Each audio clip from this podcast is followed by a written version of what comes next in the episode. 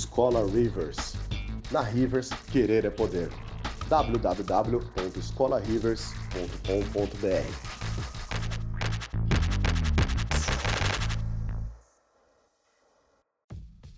Sejam muito mais do que bem-vindos e bem-vindas a mais um podcast da Rivers. Antes de qualquer coisa, sigam a gente nas nossas redes sociais, como o Instagram e o Facebook. Pode encontrar simplesmente pelo nome de Escola Rivers.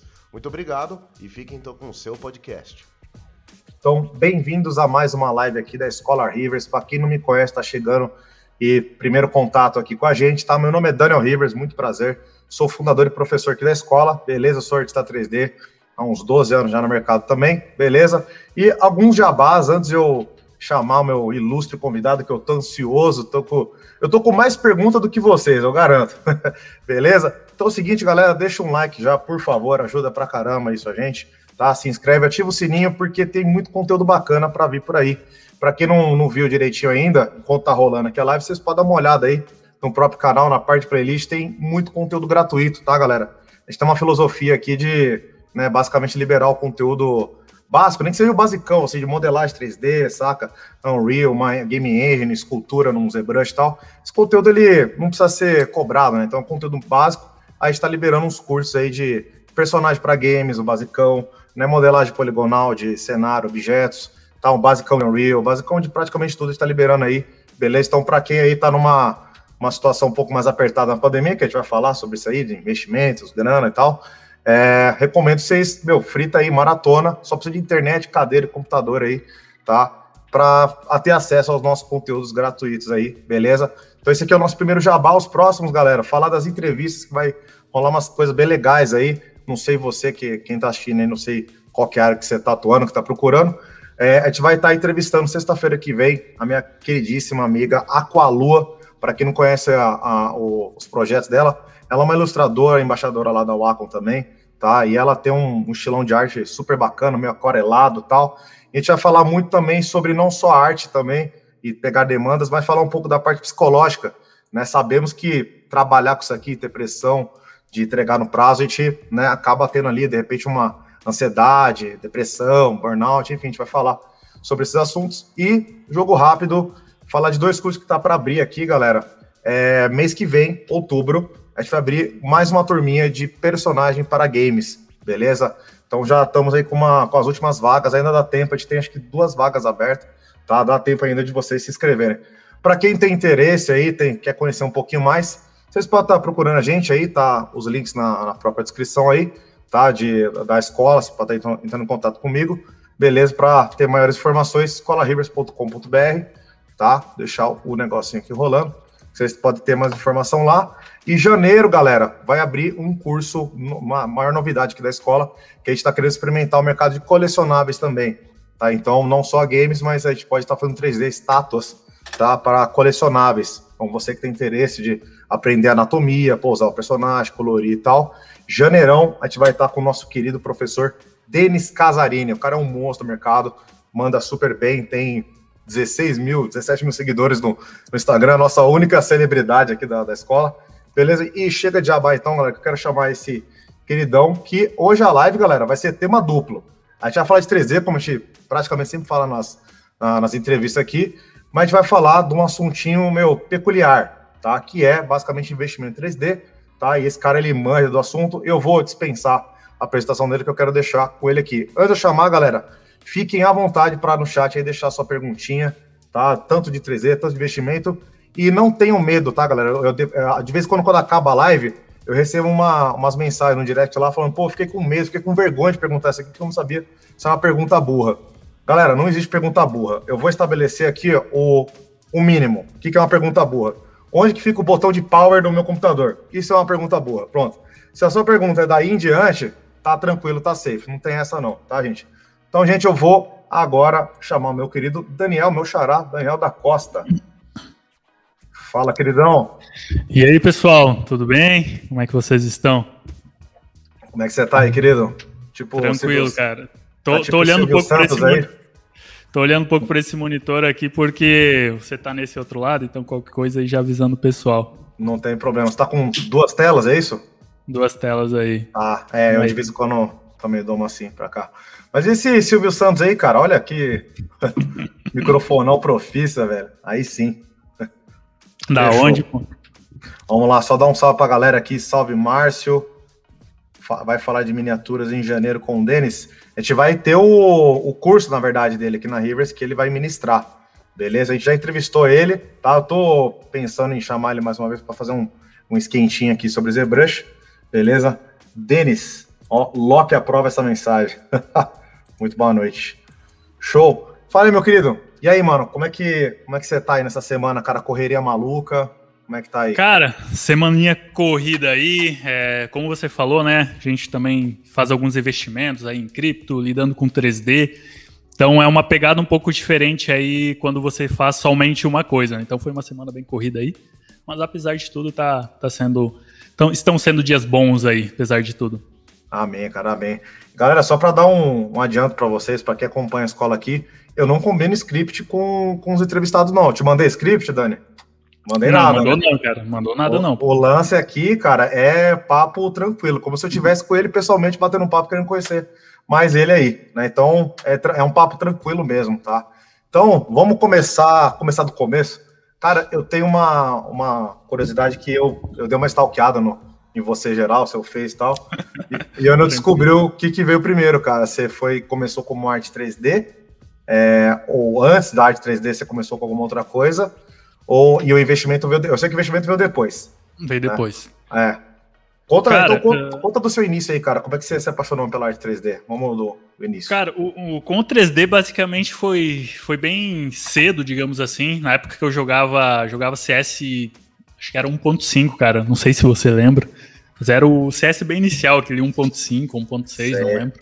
Época de Lan House, e, Corujão? Isso, época de Lan House. Eu estudava, na escola que eu estudava, a gente tinha aula de informática na época, porque era tudo novo ainda, né? Tipo, tinha, ia lá aprender sobre digitação, como fazer um texto no Word, essas coisas. E no tempo livre a gente tinha CS instalado lá e a gente se reunia e jogava. E bem pequeno despertou isso, cara. Despertou, poxa, como é que faz esse negócio de jogos e tudo mais? Eu tinha uns 13, 14. E ali despertou o, o a vontade de aprender aquilo. Só que, pô, passaram anos e tudo mais, né? É, não tinha condição financeira naquela época. Desculpa, rapidinho. É... Que ano que era isso aí? Você, você tava nessa época aí? Cara, acho que foi em 2007, 2008, se eu não me engano. Você tem quantos anos mais... agora? Eu tô com 20. Vou fazer 29 agora mês que vem, cara, dia 16 de outubro. Legal. Faço 29. A gente tem uma diferença de dois anos, então. Legal. É, estamos aí na casa dos 30, né, velho? Pô, ah, caraca. Ah, infelizmente. infelizmente. Mas é, é bom. Experiência. Experiência, você falou tudo. e aí depois você foi avançando, cara, você chegou a se matricular algum curso ou foi. Cara, uh, na época eu tava com 13 para 14 Aí eu. Naquela época eu praticava esporte. Então, antes do 3D vinha o esporte, né? Eu jogava vôlei. E nessa escola que eu descobri e tudo mais, as coisas, uh, eu ganhei bolsa, porque eu jogava para eles. Então, era uma escola particular, eu jogava para eles e ganhei bolsa. E daí depois fiquei mais uns dois, três anos no esporte, até os meus 17 por aí. E nisso eu morava no Rio Grande do Sul, interior aqui do Rio Grande do Sul, onde eu tô hoje. Mas nessa transição eu mudei para Santa Catarina, mudei para Joinville. E nisso eu já tava com 17 para 18 e tinha que decidir mais ou menos o que queria da vida, né? E naquela é, época, pô. É porque é estressante, né, cara? É um pouco estressante, cara. Pô, vai fazer faculdade e tudo mais. Até tinha prestado vestibular para ciências da computação na época, mas ah. não cheguei a entrar nem nada. E aí foi no momento que eu tinha um teste para fazer de futebol, que era no América, na época em Joinville, que era tipo o Flamengo que comandava aquele clube. Aí tudo tinha o teste marcado e tudo mais. Eu disse, cara, quer saber? Não vou fazer. A época dos 17 é o rebelde sem causa, sabe? Cara que tipo tinha tudo, mas tava, pô, tô rebelde, cara, por quê? Não sei, velho. Só tô rebelde, vou, vou fazer nada, não sei o quê e tudo mais. Aquela, aquele pensamento, né, cara? E você morava na casa dos pais ainda? Eu morava assim? com, com minha irmã e meu cunhado lá em Joinville. Meus pais moravam aqui. Então, como eu vim de uma cidade pequena, não tinha condições, eles pensaram, ah, vamos tentar levar o Daniel lá para lá, né, para ver se tem alguma oportunidade melhor de, de ensino, de estudo e tudo mais. E na época que daí eu desisti dos testes, desisti do esporte, eu já mexi um pouquinho com 3D por conta, autodidata. Então eu gostava de fuçar lá no Blender um pouquinho. Lá na época do Blender, acho que tinha Eu tinha visto Caraca. um tutorial uma época que tu Você apertava. Com Blender, cara. Caraca. Blender, cara. Na verdade, Nossa. antes, o primeiro programa que eu instalei, não, não sei, acho que você deve saber, o, foi 3D Canvas. No Baixa Aqui ainda, eu achei. Ah, eu, eu, conheço, eu, conheço, mas eu pulei. Eu fui, fui direto não, pro Max, foi, cara. Foi o primeiro, cara. Aí, depois disso, eu fui pra Blender. E nessa transição toda, eu disse, cara, eu não vou mais ir pro esporte, né? Então tenho que começar a trabalhar. Minha irmã arrumou um trabalho para mim numa cyber, num shopping onde eu comecei a trabalhar como técnico informática sem ser técnico informática naquela época, mas como eu já mexia com computador, moleque desde pequeno, né, aprendendo a formatar computador, já sabia instalar programa, então servia. Só que naquela cyber não tinha games, era uma, uma cyber entre aspas chique, né? Então só tinha na época da transição aparecendo o Facebook, o Orkut saindo, vindo Facebook. Comecei a trabalhar e no meu tempo livre lá baixava as apostilas de Blender e estudava, como eu só eu que ficava lá cuidando. Rapidinho, e... você estudava. Desculpa interromper, só para. Eu tenho pequenas curiosidades durante a jornada. É, é, esse seu estúdio 3D você já fazia meio que é, é, mirando em games, mirando uma coisa, ou era só 3D? Não, cara, só fui caçando. Sempre. Só porque 3D. na época, como você começa autodidata, você não tem orientação nenhuma, você não sabe o que quer, né? Tipo, você vai vendo tutorial e naquela época não tinha acesso ao YouTube como tem hoje. Não. Então era pegar, na época do 3D1, se eu não me engano, era baixar a apostila, pegar Sim. informação e ir testando, aprendendo as coisas. Mas esse na... estopim foi porque alguém te apresentou ou você viu uma coisa, no, sei lá, no cinema? Caraca, quero fazer Cara, isso. eu fui por causa que eu gostava de, de, de filmes, do Transformers, Homem-Aranha, ah, jogos. E fui Sim. por conta. Não, não tive Pode apoio crer. de ninguém na época, nem apoio que eu digo alguma orientação, algo do tipo, né? Fui por, por conta. Sim. E daí estudava no meu tempo livre mexia com cinema 4D também, fazia aquela, aqueles logos Bacana. animados com, com Morph lá, homográfico, nem lembro mais. Fez vinheta também? Isso, vinheta pra caramba. É, achava que sabia fazer, né? Eu fazia lá, mas não tinha a visão que a gente tem hoje. E depois comecei a mexer com o Max um pouco também. Uh, depois um pouco de Maia. Eu sempre gostei de mexer com vários programas. Nunca fui aquele cara assim apaixonado por um programa só, de defender com, com a força isso, do ódio. Né? E você ainda estava trampando, é, fazendo isso como um hobby, você estava com outro trampo. Isso, não, como não hobby, eu era, não era na área de 3D. Aí surgiu uma vaga numa empresa de, de cursos, na época, que eles davam curso de cinema 4D, 3D Max. Aí eu disse, ah, velho, quer saber? Pô, não custa nada tentar, né? Eu tava com 18 anos naquela época, 18 para 19. Aí fui lá para essa vaga e na entrevista o cara pediu para mim fazer um tutorial uh, sobre cinema 4D, só que eu não tinha computador, não tinha nem nada, nem computador, nem nada, era tipo um tutorial ali para ele uh, no, no, no, lábio, no lábio mesmo. Pô, vou falar aqui o que, que você sabe, ou escreve aqui alguma coisa para nós para ver realmente se, se você está apto para vaga e tudo mais. E eu lembro que tinha um efeito legal do cinema 4D, que quando você colocava uma música, é, o que você tinha lá de 3D, ele tocava conforme o grave da música, os picos, sabe? Então dava bum, daí subia, fazia aquilo. Era, era meio automatizado, né, a parada? Isso, automatizado. E na, e na, época, na época eu sabia isso de cabeça, porque eu mexia um pouco, mas não sabia nada sobre UV, é, bakes e tudo mais, todo o workflow. O que eu sabia era aquela coisa mais de, de logos e tudo mais, né? Achava, e passei já, pra já vaga. achava o máximo já, né, velho? Já, nossa, pô, nossa. sei de 3D pra caramba, né, cara? Nossa, é engraçado. Aí, nesse período, eu passei na vaga e comecei a desenvolver o curso de cinema 4D. Tem até hoje lá, cinema 4D é, R12 ou 11, alguma coisa. Des desenvolvi o curso Fundamentos. Bem básico mesmo, mas um monte de gente fez, gostou. Mas foi aí que eu comecei com 3D. Daí, tipo, poxa, não sabia tudo, daí eu tinha que correr atrás, pô, como que faz tal coisa? Daí eu ia lá ensinava pro pessoal. Então, aquela famosa, aquela, aquela famosa negócio dar aula, você tá sempre, sei lá, 5% ou 10% a mais dos alunos pra, pra, dar a aula, né, cara? Engraçado pra, isso aí, velho. Pra dar aula, cara. Daí corria atrás como é que fazia o negócio para ensinar. E, e, nesse trâmite, cara, é, qualquer coisa você me corta, tá? Eu vou, vou lembrando e vou falando aqui. Tô, tô cortando. Aliás, ó, ó o script aqui, ó. Eu vou anotando, cara, as coisas que você vai falando, cara, pra eu não, esquecer, tá ligado? Pra, pô, não. isso aqui é um assunto legal. Enfim. Beleza. E, e, nesse trâmite surgiu uma vaga na Hoplon, cara. Na Hoplon. Caraca. Ali, porque era do lado, né? Eu morava em Joinville, tipo, duas, três horas, tava em Floripa, que era onde estava a Hoplon. Nossa, e surgiu cara. uma vaga lá. E eu tinha mandado já na época o portfólio, né? Tudo mais. Surgiu, tinha surgido uma vaga para júnior. E eu tava com 19, já 19 para 20. Aí mandei para eles, fui lá na Hoplon, conheci o estúdio e tudo mais. A gente tinha ficado combinado de, de, começar a trabalhar e tudo. E cheguei, eu lembro até que conheci a equipe, conheci o estúdio, o pessoal falou Max ou Blender? O pessoal era, né? Não, você é Max ou Blender? A treta tipo, infinita, né, cara? Isso, aquela treta infinita. E acabou depois, cara, que não sei o porquê, não rolou a vaga tudo mais. Falei pro pessoal, e aí, cara, já tinha saído do outro emprego e tudo mais, ia me mudar para lá. E rapidão, acabou... era uma vaga de generalista, cenário, uma coisa específica? Era para games, para games júnior, props. Genera... props. É generalista no, no, no geral, é. E Mas até isso eu já tinha... tinha aprendido a ver, textura, essas paradas assim? Nada, cara. Tanto que eu falei para eles, eu sabia o basicão, né? Eu disse, cara, ó, fiz isso aqui, não sei muito e... Meteu louco, cara, da hora. Meteu louco, mas, tipo, fui sincero com eles, né? E, e, tanto que eu fui para lá e eles sabiam já disso. E acabou que não rolou. Sei lá por quê, não, não me estressei também. Claro, na época o cara fica pé da vida, né? Tipo, poxa, já Sim. saí do trabalho e tudo mais. Mas beleza, passou, daí fiquei uns dois, três meses desempregado. Porque naquela época você trabalhar com 3D ou com arte em geral, cara, há, há 10 anos atrás, tipo, por exemplo, era mais tenso do que hoje. Sei era bem, bem sei difícil. Bem. E dependendo da cidade, você conseguir um trabalho era difícil. Só que nessa época eu manjava um pouco de after, edição e tudo mais. Aí na própria cidade, em Joinville, eu consegui um trabalho com edição de vídeo. Então a gente fazia aqueles VTs para Record, SBT, pegava algum, algumas outras empresas e comecei a trabalhar ali para esse estúdio. Não era agência, eram dois, três caras e eu fazia edição.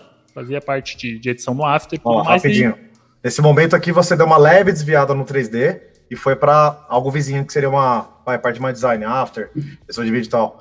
Nessa época você, você sentia que você estava escapando da, da área? Cara, foi mais a necessidade, porque eu procurei pra caramba, só que ao mesmo tempo eu entendi que eu não tinha skill para trabalhar com 3D, né? Porque, Pode poxa, ver. eu tinha que saber de UV essas coisas, só que na minha mente eu não sabia que existia toda essa pipeline de modelagem, vou fazer uma retopologia, vou abrir uma UV. Na ainda minha mente, não, cara, era aquele negócio nítido. não estava é. nítido, porque eu não conhecia ninguém que trabalhava com isso na época e eu não tinha, a gente não tinha essa quantidade de informação que tem hoje. Hoje você, se quiser mesmo, você joga no YouTube, você tem uma pipeline completa, se o cara é. realmente realmente e, quer, né, cara? E edição de vídeo e after e tal era um negócio que 10 anos atrás é, já tinha conteúdo, cara, já tinha umas coisas legais. E é mais fácil você ativar o modo autodidata, né? É mais era muito menos, mais fácil. Porque era, até certo ponto, era meio algo automático, né? Não tinha uma pipeline absurda, assim. E daí eu fiquei uns três meses só nessa empresa, porque aí apareceu uma, uma vaga de para júnior também como artista 3D, generalista, lá no próprio estúdio na Nuke Arts. Nuke aí, Arts, Lembro? Nuke Arts, Nuke Arts Studios lá. E aí mandei para os caras um e-mail. Eles estavam procurando alguém que estava iniciando tudo mais. Estava abrindo a recém o, o, estúdio. Mandei lá, fui lá. Aí fiz o teste. Aí tava entre eu e um cara muito mais adiante do que eu. Só que eles legal. me contrataram pela disposição. Então eles viram, não, você veio até aqui, cara, quer aprender Olha, tudo mais. E caramba, você foi bem sincero. E acabou que eles me contrataram. E óbvio também pelo financeiro, né? Tipo, você pegar um júnior e um pleno e um sênior. Sim, sim. E, esse aí foi júnior. Essa vaga era júnior. Sim, era para júnior.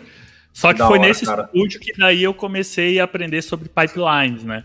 Então era tudo também na força do ódio. Tipo, pô, ó, tem que animar tal coisa. Eu, meu Deus, o que, que é animação, cara? O que, que é um, um joint? O que, que é. É essa mesmo. Essa aí, é Nuke Arts.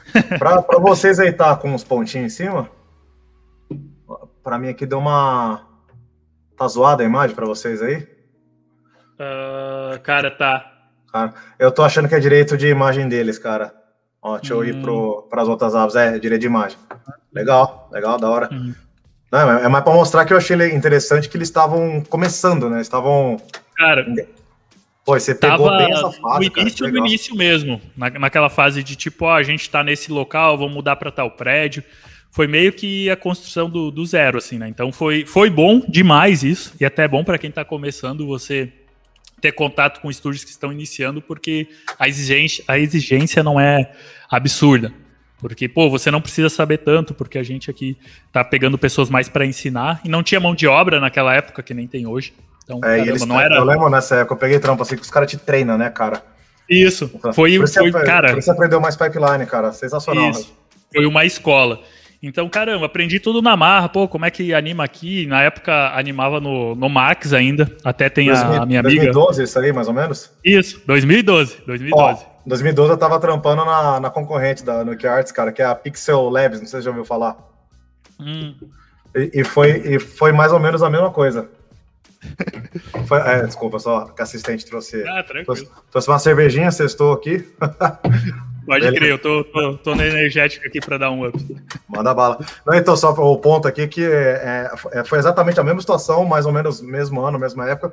E, cara, era bem isso aí. Os caras estavam começando e eu me gabei que, tipo, mano, tava, era um saláriozinho já bacana. Não chegava sim, a ser, não, não, falava júnior na vaga, mas tava meio que implícito, já que era uma, umas artes bem, bem, bem tranquila. Nessa empresa aí, cara, eu aprendi a. Comecei a aprender mais a mexer com engine, né? Que era para jogos tal. E aí que, putz, cara, é, eu, vou até, eu até anotei aqui para levantar os pontos para ver do tipo, às vezes você aprende um, uma parada num pipeline e você vê, caraca, o mercado pode estar tá precisando disso aqui. Pode ser que eles estejam realmente contratando uma gente que saiba disso aqui, eu vou, vou aprimorar nisso aqui. Aí eu aprimorei Sim. mais em Game Engine, cara. Nossa, virou um diferencial. O artista 3D que manja de Game Engine, tá ligado? Sim. Aí lá foi onde eu aprendi. Pode, pode prosseguir. Cara, e eu tava lá e a nossa pipeline era tipo para render. A gente trabalhava, cara, foi muito louco assim, porque a gente trabalhava fazendo games para um cassino do Texas.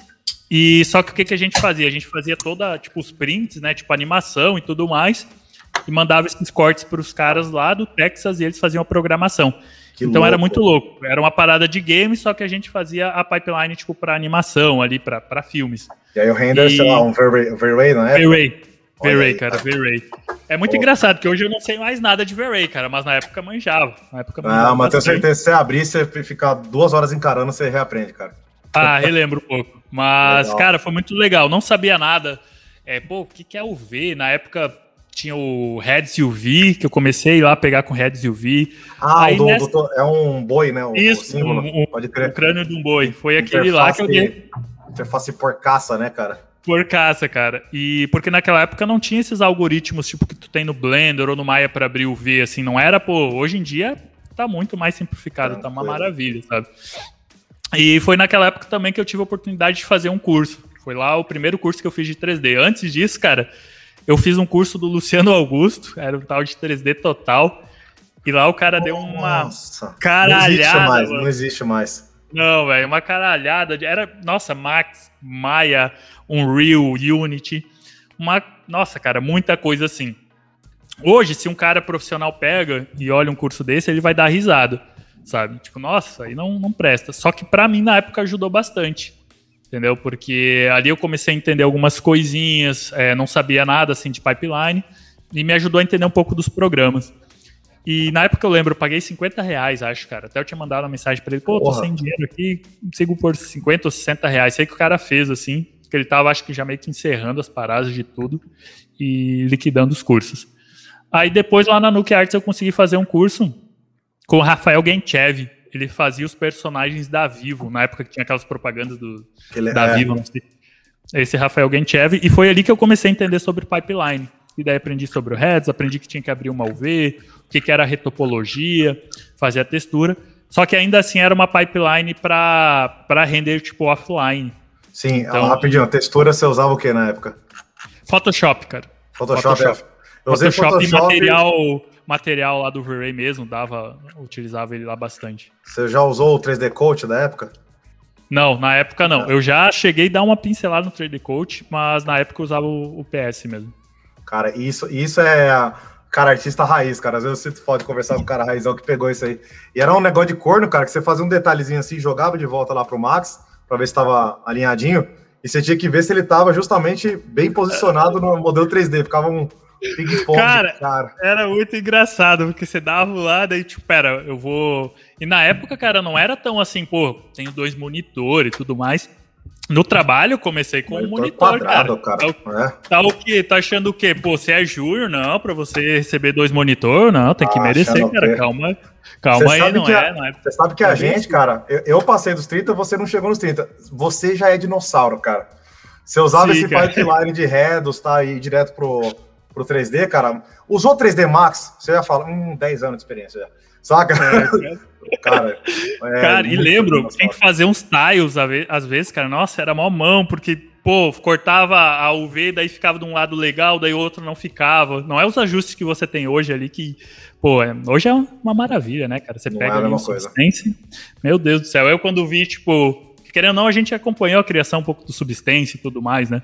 Então você vê ali você diz, meu, cara, se tivesse isso há uns 10 anos, nossa, você fica assim, caraca, mano, é, é, é uma maravilha. Inclusive, o Substance, para mim, para mim, não sei se para você, foi um dois socos na cara, que é um software novo para aprender, aliás, aprender softwares nesse pipeline é, é, não é novidade, e tinha que aprender o tal do PBR, né? E antes, naquela época, a, a tal apostila que está no site deles, da, da lá, acho que agora é substance.com, ou substance.adobe, que a Adobe comprou, uma coisa assim, tem Sim. lá ainda o PBR Guide, né? Todo em inglês, o volume 1 volume 2, que é para ensinar Sim. PBR já com a interface substância.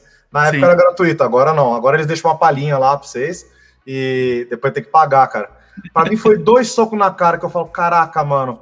Eu fui para games, fui para 3D para não ter que estudar física, matemática e tal. E, cara, Nossa, PBR, PBR é pura física, né, velho?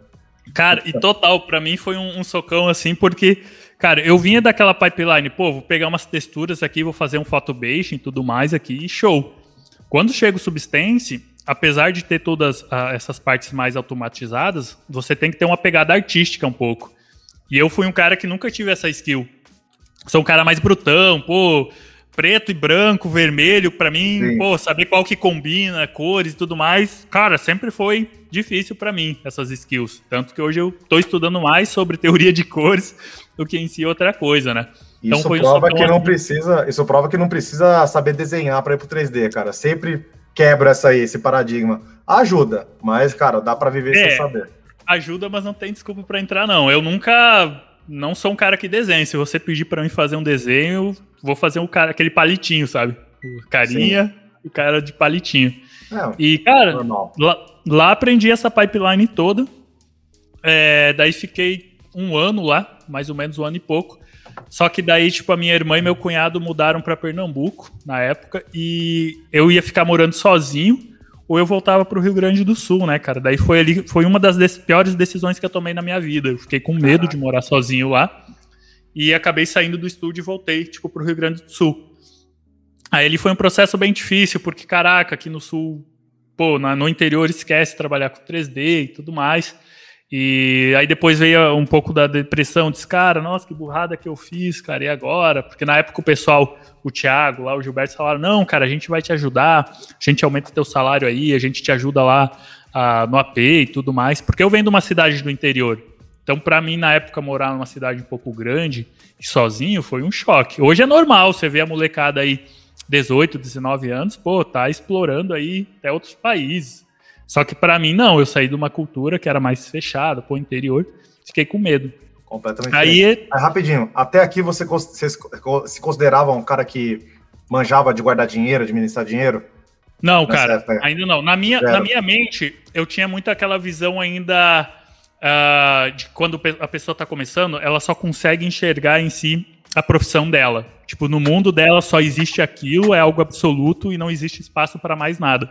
Foi um dos erros que eu cometi e hoje eu sempre oriento a pessoa Somos a não dois. cometer. Tipo, não existe, cara, só esse mundo. Tipo, eu amo 3D, mas já falo, não existe só isso. Começa a olhar para outros lados também, porque você tem que ter um equilíbrio. Então foi aí que foi a, o primeiro tapa na cara. Eu disse, cara, eu só sei fazer isso e agora eu só posso fazer isso, cara. Se eu.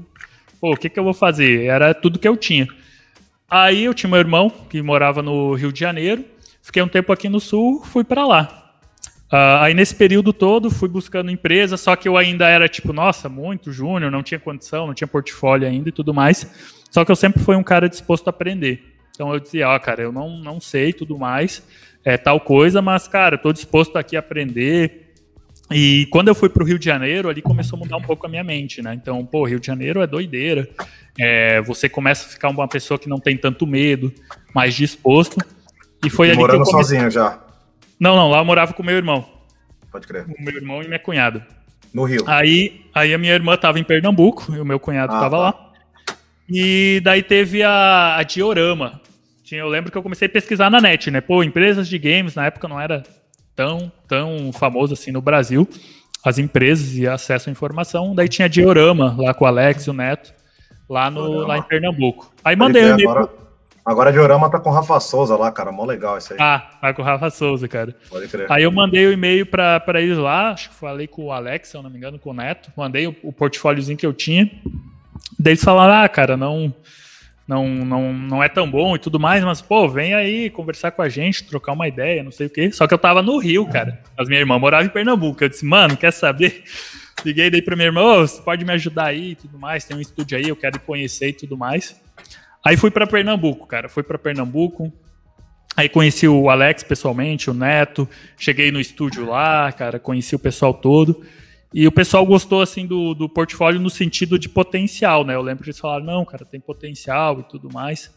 É, e daí a gente trocou umas ideias. Na época eles não, não estavam precisando tanto de artista, mas eu lembro que na época havia possibilidade. Só que eu tinha aquela mente ainda de que eu tinha que ganhar tipo muito dinheiro, não, eu não tinha consciência de que o meu nível artístico não era bom o suficiente. E cara, eu tinha que pegar para aprender, mas na minha mente não, eu já era um profissional. E sei que acabou não, a gente não, não eu não, não, acertei, não acostumei também com, com a cultura, com a cidade e tudo mais. Aí peguei e saí de lá, mas sempre mantive contato com o pessoal lá, volta e meia, a gente troca uma ideia também, o pessoal é show de bola. Aí, cara, nisso tudo eu saí de lá de Pernambuco. Aí voltei para o Rio e tinha uma empresa que dava cursos ali, muito famosa de programação, que é a Lura. E eles a não tinham. A Lura. Famosa, a Lura famosa. cursos. Aí cheguei uh, ali e tudo mais. Uh, nessa época eu já tinha entrado em contato com a Lura.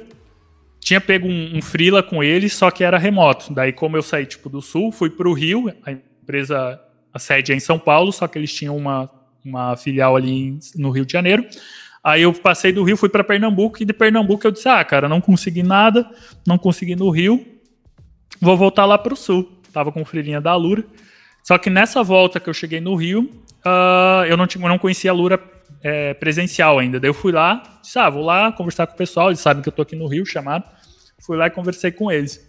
Aí nisso eles fizeram a proposta, não, cara, tudo mais, você fica morando aí, vem trabalhar aí com a gente, tudo mais.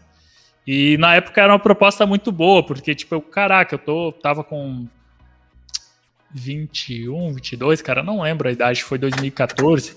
Foi Nossa, ali na. Rolou coisa, hein, cara, até os 21 anos rolou, de idade. Cara. Caraca. Rolou coisa. A Copa do Mundo ali e tudo mais. E, cara, e o, o, financeiro pesou ali. Ele disse: caraca, esses malucos aqui estão oferecendo esse valor. Pô, eu não sei nada e tudo mais. E eu, ali que começou a despertar minha mente. Eu disse, cara, existe uh, outras formas de você fazer bastante dinheiro sem você ser muito bom. Então comecei a entender que não tinha a ver só com as suas habilidades artísticas, tinha a ver com network, tinha a ver com você saber vender o seu peixe também. Então não adianta você ser um cara muito bom se você não sabe se vender como um profissional, né? Tem que ter um lado um pouco de, de empreendedorismo. Uh, ah, e nisso tudo esqueci de falar, eu pulei uma parte. Eu tinha feito um freela para Digital Tutors, não sei se você lembra da Digital Conheço, Tutors. sim, sim. Eu fiz um freela para eles uh, em 2015. E é, foi 2014 que eu fui pro Rio, daí eu tinha falado com eles, 2015. Aí eu fiz Cara, um freela pra... Deixa eu só dar uma pausinha, desculpa te interromper. É, só para aproveitar o gancho disso que você falou, de outras formas de ganhar dinheiro também, que, cara, a gente fez uma live recente aí, é, cara, quatro quarta-feiras para trás aí, tá aí. Galera, até dá uma olhada aí pra vocês verem o que eu vou falar.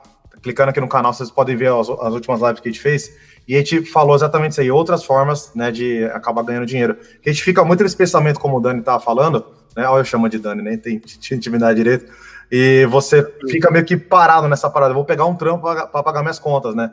Eu tive, cara, ele tá. Se ele teve essa, essa percepção com 21 anos, parabéns para ele. Eu fui começar a ter essa percepção lá para os 25, 26, né? De, cara, será que só tem isso aqui? Você abre o 3D, fica olhando ali para o objeto será que é só isso, né? E justamente eu comecei a abrir já o leque com, com aula, tal, não sei o quê, né? E mais para frente eu vou até comentando outras paradinhas, mas cara, muito bom esse pensamento, velho. Isso aí já é um pouco de toque do que, que você é hoje em dia, né? Empreendedor, Sim. né? Legal. É, pode, Cara, pode seguir. É, aí abriu isso e eu lembro que quando eu cheguei assim na empresa para negociar, negociar salário e tudo mais, eu lembro que eles já chegaram com um valor maior por eu ter trabalhado para o exterior. Ali abriu outro start. de caraca, mano. Então, pô, se eu trabalhar para lá, eu consigo negociar aqui melhor e tudo mais. E foi muito legal essa parte deles. Eles ofereceram valor, na época era PJ. Então, pô, ali que fui entender sobre abrir MEI, essas coisas e tudo mais. Nossa. Ah, o que, que era o MEI, é, pô, existe uma forma de não ser carteira assinada, né? Não ser CLT e tudo mais. E disse, caraca, que eu tô. Eita, que, que essa live vai render, viu? e, cara, e a chave virou quando eles falaram assim: uh, eu trabalhava por projeto. E eu, eu perguntei para eles, cara, existe um limite de projeto? Eu tenho que fazer quantos projetos por mês? Eles, daí eles falaram, cara, a gente pede sempre um projeto por mês, mas se você conseguir fazer mais, não tem problema. Aí eu falei, poxa, cara, mas eu posso fazer mais de um projeto por mês? Porque eu ganhava por projeto. E ele, sim, cara, não tem problema. Nossa, cara, aí ali a minha mente, eu disse, cara, então se eu fizer três, quatro projetos por mês, eu vou ganhar tanto e não sei o que. Nossa, cara, aí eu entrei no mundo um pouco capitalista, podemos assim dizer, né? Costa aquela ganância saudável, né? aquela, aquela ganância saudável. Cara, daí ali foi o momento que eu comecei a ver dinheiro. Eu nunca tinha visto tanto dinheiro quanto eu vi naquela época. Imagina, o moleque tava com 22, 23 anos ali, uh, nunca tinha ganhado tanto dinheiro e, ali despertou uh, aquele negócio, caraca, eu não preciso estar tá velho para fazer muito dinheiro, eu não preciso ser um cara muito foda para fazer dinheiro, basta eu ser um cara que tem as conexões certas e ser um cara que sabe pensar. Porque a gente é muito preguiçoso, bem realista, a gente é muito preguiçoso para pensar. Total, total. Se você tem, tipo, 500 reais hoje e você vai investir, primeiro, o primeiro pensamento que você tem é: eu vou investir o meu dinheiro. Você não pensa assim, caraca, como que eu posso fazer para levantar outro dinheiro para não precisar investir o meu dinheiro? Então a nossa mente é muito preguiçosa. A primeira coisa que ela tenta fazer é ficar na zona de conforto. Ah, eu vou fazer uh, o mais fácil. Entendeu? Sempre o mais fácil é o que você vai querer fazer. Sua mente ela vai tentar te sabotar, né? Não, é o mais fácil, eu vou fazer. Não significa que tudo você tem que fazer as coisas mais complexas, mas nesse quesito é isso. Aí eu comecei a ganhar bastante dinheiro ali, cara, e ali foi também uma das piores. A minha cadeira que eu baixei. Foi uma das piores uh, fases da minha vida no sentido de zona de conforto. Que eu entrei naquela vibe, caraca, minha vida tá ganha, vou trabalhar só para essa empresa aqui, ganho X, X valor, não preciso fazer mais nada da vida. Achei que, pô, tá show de bola. E nisso, cara, eu fiquei quase cinco anos na empresa. Cinco anos. Fui sair agora em fevereiro desse ano. Então foi, foi bastante tempo. É, cinco anos que eu digo fixo, assim, né? Tipo, botando realmente lá tudo mais. É, e daí, cara, ganhei muito dinheiro, muito, muito, muito, muito dinheiro. Também mas foi o momento. Como, mas ainda como MEI, né? Como MEI. Você tinha, você tinha que emitir nota tal, você conhecia esse universo. Emitir nota caraca, o que, que é fazer, tipo, imposto de renda, essas coisas, porque a maioria das pessoas, na mente delas, é só ganhar o valor fim do mês e deu. Sim. Só que nesse período todo, cara, eu gastei muito dinheiro. Eu achava que o dinheiro era infinito. Tipo, ah, eu tô na empresa, nunca vai dar nenhuma treta, vou me aposentar aqui e tudo mais. Na época eles ofereceram, como a empresa tinha sido vendida uma parte, eles ofereceram a, a CLT. Só que na CLT eu perdia o bônus de projeto. Tipo, eu ganhava um valor fixo mas se eu fizesse quatro ou cinco projetos, não mudava. Tipo, eu ia ganhar aquele valor fixo. Aí eu optei por não. Digo, não, velho. Tava, tava claro. preso, né? Normalmente não, vou fazer por projeto. É, e nesse período todo, cara, eu não tinha essa visão de investimentos no sentido de, cara, vou comprar alguma coisa, vou investir em ações, vou guardar uma poupança, vou fazer um tesouro direto, essas coisas todas. Não, na minha mente é, eu tenho um trabalho, isso aqui vai ser a minha vida toda e deu, velho. E você questionava também coisa do tipo, pô, no CLT tem plano dentário, plano de saúde e tal, não sei o quê. E quando você vai fazendo uma paulada só, você ganha mais, é, pedindo só um PJ, né? Só um contratinho básico e emite a nota, você ganha mais dinheiro, só que em tese você tem que administrar essas paradas, né? Eu, eu petulante na época, eu falo, né, não preciso de plano de saúde, para com isso. Cara, é, então, aí que tá. Como eu ganhava muito naquela época, eu pagava, tipo, pô, vou pagar plano de saúde, velho. Ah, posso pagar, então vou, porra, vou pagar. Vou pagar dentista, pô, vou pagar particular, sei o quê, vou pagar tal coisa, vou pagar. Era aquele. Você aquela... se importa, falar valores, cara? É, é ruim pra você? Cara, eu no final eu chegava a ganhar 6,500 por projeto. Só que eu fazia em média de 2 a 3 projetos por mês. Trabalhando umas 7, 8 horas por dia. Não, que 7, 8 horas por dia, trabalhava bem menos. Pô, da hora, então a conta tá ótima. Pegava e ia pra praia. No início eu trabalhava muito, só que depois é, entrou um pouco a visão empreendedora, onde, cara, eu tenho que criar uma engrenagem onde eu consiga automatizar as coisas. Então eu comecei a automatizar muitas coisas que eu poderia deixar automático, eu deixava automático e, cara, ia pra praia. Entendeu? Pô, trabalhar um pouco, ia pra praia, o horário lá era bem flexível. Cara, demais trabalhar assim na empresa. Só que eu nunca tinha visto tanto dinheiro. Teve uma vez que eu cheguei a fazer, tipo, 21 mil reais, tipo, em duas, em três, duas, três semanas. Pra mim, na época, era muita coisa, assim, sabe? Pô, Mas um cara aí, que ganhava mil e Você torrava aí que entrou, cara. Aí que entrava o, o espírito menino. Eu achava que aquilo era infinito. Entendeu? Eu disse, não, cara, eu vou pegar isso aqui, pô, mês que vem tem tudo mais. Vou torrar. E minha irmã sempre falando, meu Deus, Daniel, pô, começa a investir em alguma coisa, guarda dinheiro, porque o meu cunhado e minha irmã sempre foram nesse sentido, né? Tipo, de investir, de, de guardar, um, guardar valores. Então ela sempre ganha, tipo, ela ganhava menos que eu, uh, anos atrás, né? Mas sempre tinha mais. Sim, sim. mais dinheiro. E o que, que tinha de investimento nessa época, cara? Rapidão. Oi? O que, que tinha de investimento nessa época, cara? É que hoje em dia tá Cara, tá chique, nessa, né? época tinha, nessa época tinha as oportunidades de ações, mas o Bitcoin foi ali em 2015, 2016 também. Só que na minha mente, não, velho. Na minha mente, assim, né, aqui, esse, esse, esse treco aí e tal. Eu, pô, tô ganhando aqui mais de 10 conto por mês, não preciso de, dessas paradas, não. Uh, e foi assim por um tempo. Aí teve um, um processo também que eu passei por depressão e tudo mais, porque eu tinha um valor alto na conta, só que isso também não era o suficiente. E aconteceu várias, várias situações nesse, nesse período todo, que daí eu voltei para o Rio Grande do Sul também, continuei trabalhando para a Lura e tudo mais. Só que daí ali em 2018 para 2019 eu comecei a entrar um pouco na área de investimentos, entender um pouco sobre criptomoedas e tudo mais. E fiz alguns aportes assim, entre aspas, pequenos, né? Mas assim, nada de pensar, ah, eu vou viver com isso no futuro e tudo mais. Não, o negócio era viver do meu suor, do trabalho ali de 3D e deu. E resumindo, cara, daí uh, depois saí da Lura e tudo mais e comecei a ir mais pro lado de investimentos. Pulando. Rapidão, tem alguma coisa ainda sua na Lura? Na Lura? É. De, de curso? É, de curso. Tem, cara, todos os cursos de 3D lá, acho que 99% são meus. Caraca, eu acho que produzi mais de eu acho que produzi mais de 65 cursos para eles. Só que muitos Nossa, estão é. off por causa da Autodesk ela não permitiu mais, entendeu? Então eles fecharam. Tipo, teve. Nossa, caralhada de curso de Max e Mike fecharam. Mas tem, tipo, aquele esqueleto ali, aquele malha é corché.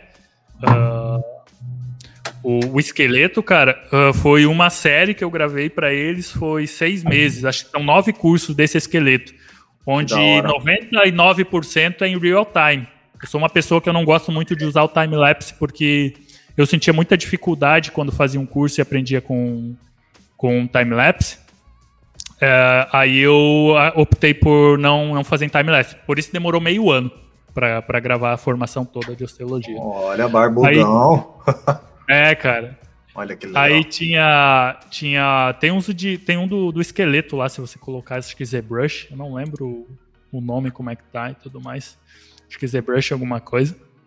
E, claro, aí eu, aí eu comecei a entender um pouco também, pegar a manha do ganso, que a gente fala, né? Eu disse, cara, eu preciso fazer coisas que eu preciso aprender. Então, eu sempre gostei muito de anatomia. Eu disse, cara, vou tentar gravar alguma coisa de anatomia. E decidi fazer o esqueleto, né? E era livre assim? Você é. pensava num tema e, e então, gravava? Aí que tá. Eu tive, eu considero uma, uma benção de Deus aí. Uh, eu Opa. podia escolher os temas. Eu podia escolher os temas. Só que eu sempre escolhia temas sensatos. Eu nunca fui aquele cara de, ah, vou fazer um curso rápido para ganhar dinheiro e tal. Pode fazer. Não, eu queria fazer um negócio que realmente eu ia conseguir ensinar as pessoas de verdade, no, no limite que eu podia, e ao mesmo tempo algo que iria me desafiar um pouco também. Então, eu acho que não tem nenhum curso que eu uso Base Mesh ou tudo mais, porque a minha mente era um pouco fechada ainda. Depois eu falo. Não, mas, cara, é, é. Aliás, Base Mesh, um comentário rápido para aula, cara, é, isso é uma discussão que vale muito. É, é, importante você ensinar a criar do zero, né? Depende muito do curso, cara. Um ponto rápido aqui, nas aulas gratuitas que eu tô postando no YouTube de personagem, eu uso Base Mesh. Por quê? Minha mentalidade, você vai, se você vai concordar, jogo rápido, é, o ZBrush, cara, ele oferece um, um, susto gigantesco, assim, um impacto muito. Tem muita, tem, muita, tem muita dificuldade com ele, né? Então, vamos dizer assim, o desafio Sim. técnico é enorme. E, cara, o desafio de anatomia, proporção e criar né? Tipo, ficava uma parada gigantesca, eu tinha uma alta taxa de desistência, né? Comecei a fazer? Para assustar Total. menos, pega uma base mesh, toda a anatomia, pega as mãos e brush, né? E mais lá para frente eu te pego pelo pé e aí te pega essa parte de, de criação, né? Não, e, total, mas, cara. É, hoje eu, eu, eu, sou, eu acho indispensável o base mesh, cara. Eu acho burrice nós como profissionais não usar, né? Porque, cara, você tem a visão de, de artista e de empresa. Você quer chegar Sim. no resultado, não interessa o é, caminho. Mas aí é demanda. Aí é, é demanda. É mas aí é você, então, tipo, com, você recebe um freela, você vai para cumprir o prazo, você pega uma base mesh.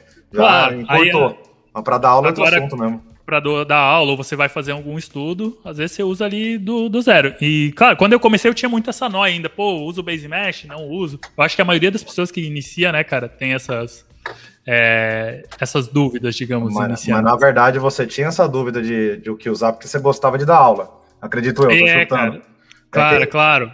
Quem não gosta de faz só pra, pra, tirar uma grana, cara, é, não se preocupa muito, não, velho. Eu sei que eu. Não, o cara tá nem aí. É. Tipo, ah, eu vou gravar um curso aqui de A com B. Sim. E não. Tanto que teve cursos ali que eu pô, gravei de propósito. Ah, vou mostrar pipeline. Não dava muito retorno, porque as pessoas elas querem muito um, um beabá simples e que elas terminam. Então, falando no modo didático, esse curso aqui do Malé Corché, para a empresa é muito ruim. Porque é um curso que são seis meses, para o cara finalizar, ele vai demorar aí quase meio ano é, para finalizar o, a série de formação toda. E, tipo, de 100 pessoas que começar, talvez duas finalizam. Porque o cara não vai ter a resiliência de realmente chegar e finalizar. Só que se é um cara que quer trabalhar numa Sony Santa Mônica da vida, uh, o cara tem que ter um, um conhecimento sólido. Só que eu vejo hoje que os alunos eles não querem, cara. Eles querem assim, ah, eu vou ensinar como pintar aqui uma tábua. Tipo, e deu. O cara finalizou, ah, esse é um curso bom. Agora, se você for ensinar, cara, eu vou ensinar realmente como você é, fazer toda a pipeline, abrir ou ver. Cara, vai demorar, tipo, três meses. O cara fala, não, oh, meu Deus, cara, eu quero um curso que eu termine em duas horas e vou te dar a nota 10 e show de Caraca. bola. Até que enfim que eu tô entrevistando um cara que passou por essas dificuldades, cara. Pô, cara, então... é, é, que no nosso tempo, cara, não tinha muito chororô, velho. Ah, tem que não. aprender 3D, isso, isso, isso, cara, e é isso, tchau. Hoje em dia, uhum. cara, quando. Pra você ter uma ideia, cara, o meu curso de personagem, eu tive que tirar rigging, mano. Eu, eu ensinava a rigar, animar, fazer uma parada e colocar na engine. Porque, Porque comercialmente não funciona, né? Não funciona, tem que fazer um curso à parte. Cara, rigging é um assunto que tem pouca procura por dois assuntos. Primeiro, que a, a galera que conhece sabe que desculpa o termo, que é um trampo de corno, que é difícil, é chato de fazer, de ter bons resultados. E em segundo ponto, cara, que, putz, velho, às vezes a galera nem sabe o que, que é, entendeu? Então tem esse um pouco dessa dificuldade, Sim. que já que você curte da aula, tem essas noias assim de ficar perfeitinho, Sim. eu tenho às vezes a noia de, cara, tem uma galera que não tá comprando o curso porque não sabe que existe, pode ser isso que a, a galera curta. Então no, no rigging, velho, eu tenho uma aula toda preparadinha, que se eu for ter aula como eu tive, mano, é, é assustadora, cara. Você pega um personagem, tacando joint e tal. Então eu vou, mano, parte por parte aqui. Até te convido um dia para assistir uma aula minha gratuita Não, com aí. Certeza, cara, é, é, é, é, do. Você tem que. Eu meio que gera uma metodologia, né? Noia de perfeccionismo, que eu gero do tipo assim. É, vamos começar pelos problemas, né? Então, tipo assim, pô, aula de animação, dá para você pegar no Maya, no Max, no Blender, bota uma bolinha, né? Você pega lá um keyframe aqui, um keyframe ali, joga lá para lá para cá, show, acabou. Né? Só que para games, cara, aí eu vou apresentando os problemas. Para games não funciona. Games só, às vezes eles só entendem a tal da joint. Se tiver uma joint, que nada, né? Sim. Então é parte por parte. Aí eu comecei a gerar essa outra metodologia de apresentar o problema. Não estuda só isso. Por que, que você tem que estudar a coisa tal? Para convencer a galera do tipo assim, tá, vale a pena estudar essa próxima parte aqui que eu vou obter um, um resultado melhor, né? E, enfim, desculpa interromper que eu só a oportunidade aí. Total, cara. Eu acho que é, é, bom a gente falar isso porque realmente só quem ensina sabe desses problemas. Então eu tive muito problema com esse quesito de aceitação. Não pela qualidade, mas pelo tema. Então os cursos de Blender, tipo Blender Fundamentos, pô, um zilhão de likes e pessoas curtindo. Aí eu colocava lá, tipo, sei lá, anatomia aqui do, do esqueleto humano. Pô, tipo 3, 4, um exemplo, nota 10 ali, e o resto não terminava. Tipo, um zilhão começava e não terminava. Até essa caneca que você está mostrando aí, uh, foi um tutorial que eu vi no YouTube. O cara faz a caneca, só que ele não mostra como dar bakes. E eu fico, sou um cara muito cabreiro, cara. Tipo, eu dizer, pô, o cara mostrou isso tudo, mas ele não ensina como dar bakes, não sei o que e tudo mais. Acabou a aula ah, e depois, né? É, e depois, daí eu disse, quer saber, velho, eu fazer a versão, só que eu vou mostrar como é que tá bake no Substance e tudo mais. Então, esse foi um projeto que eu gostei muito. Eu disse, não, vou mostrar da Base Mesh, como criar a própria Base Mesh ali no Blender.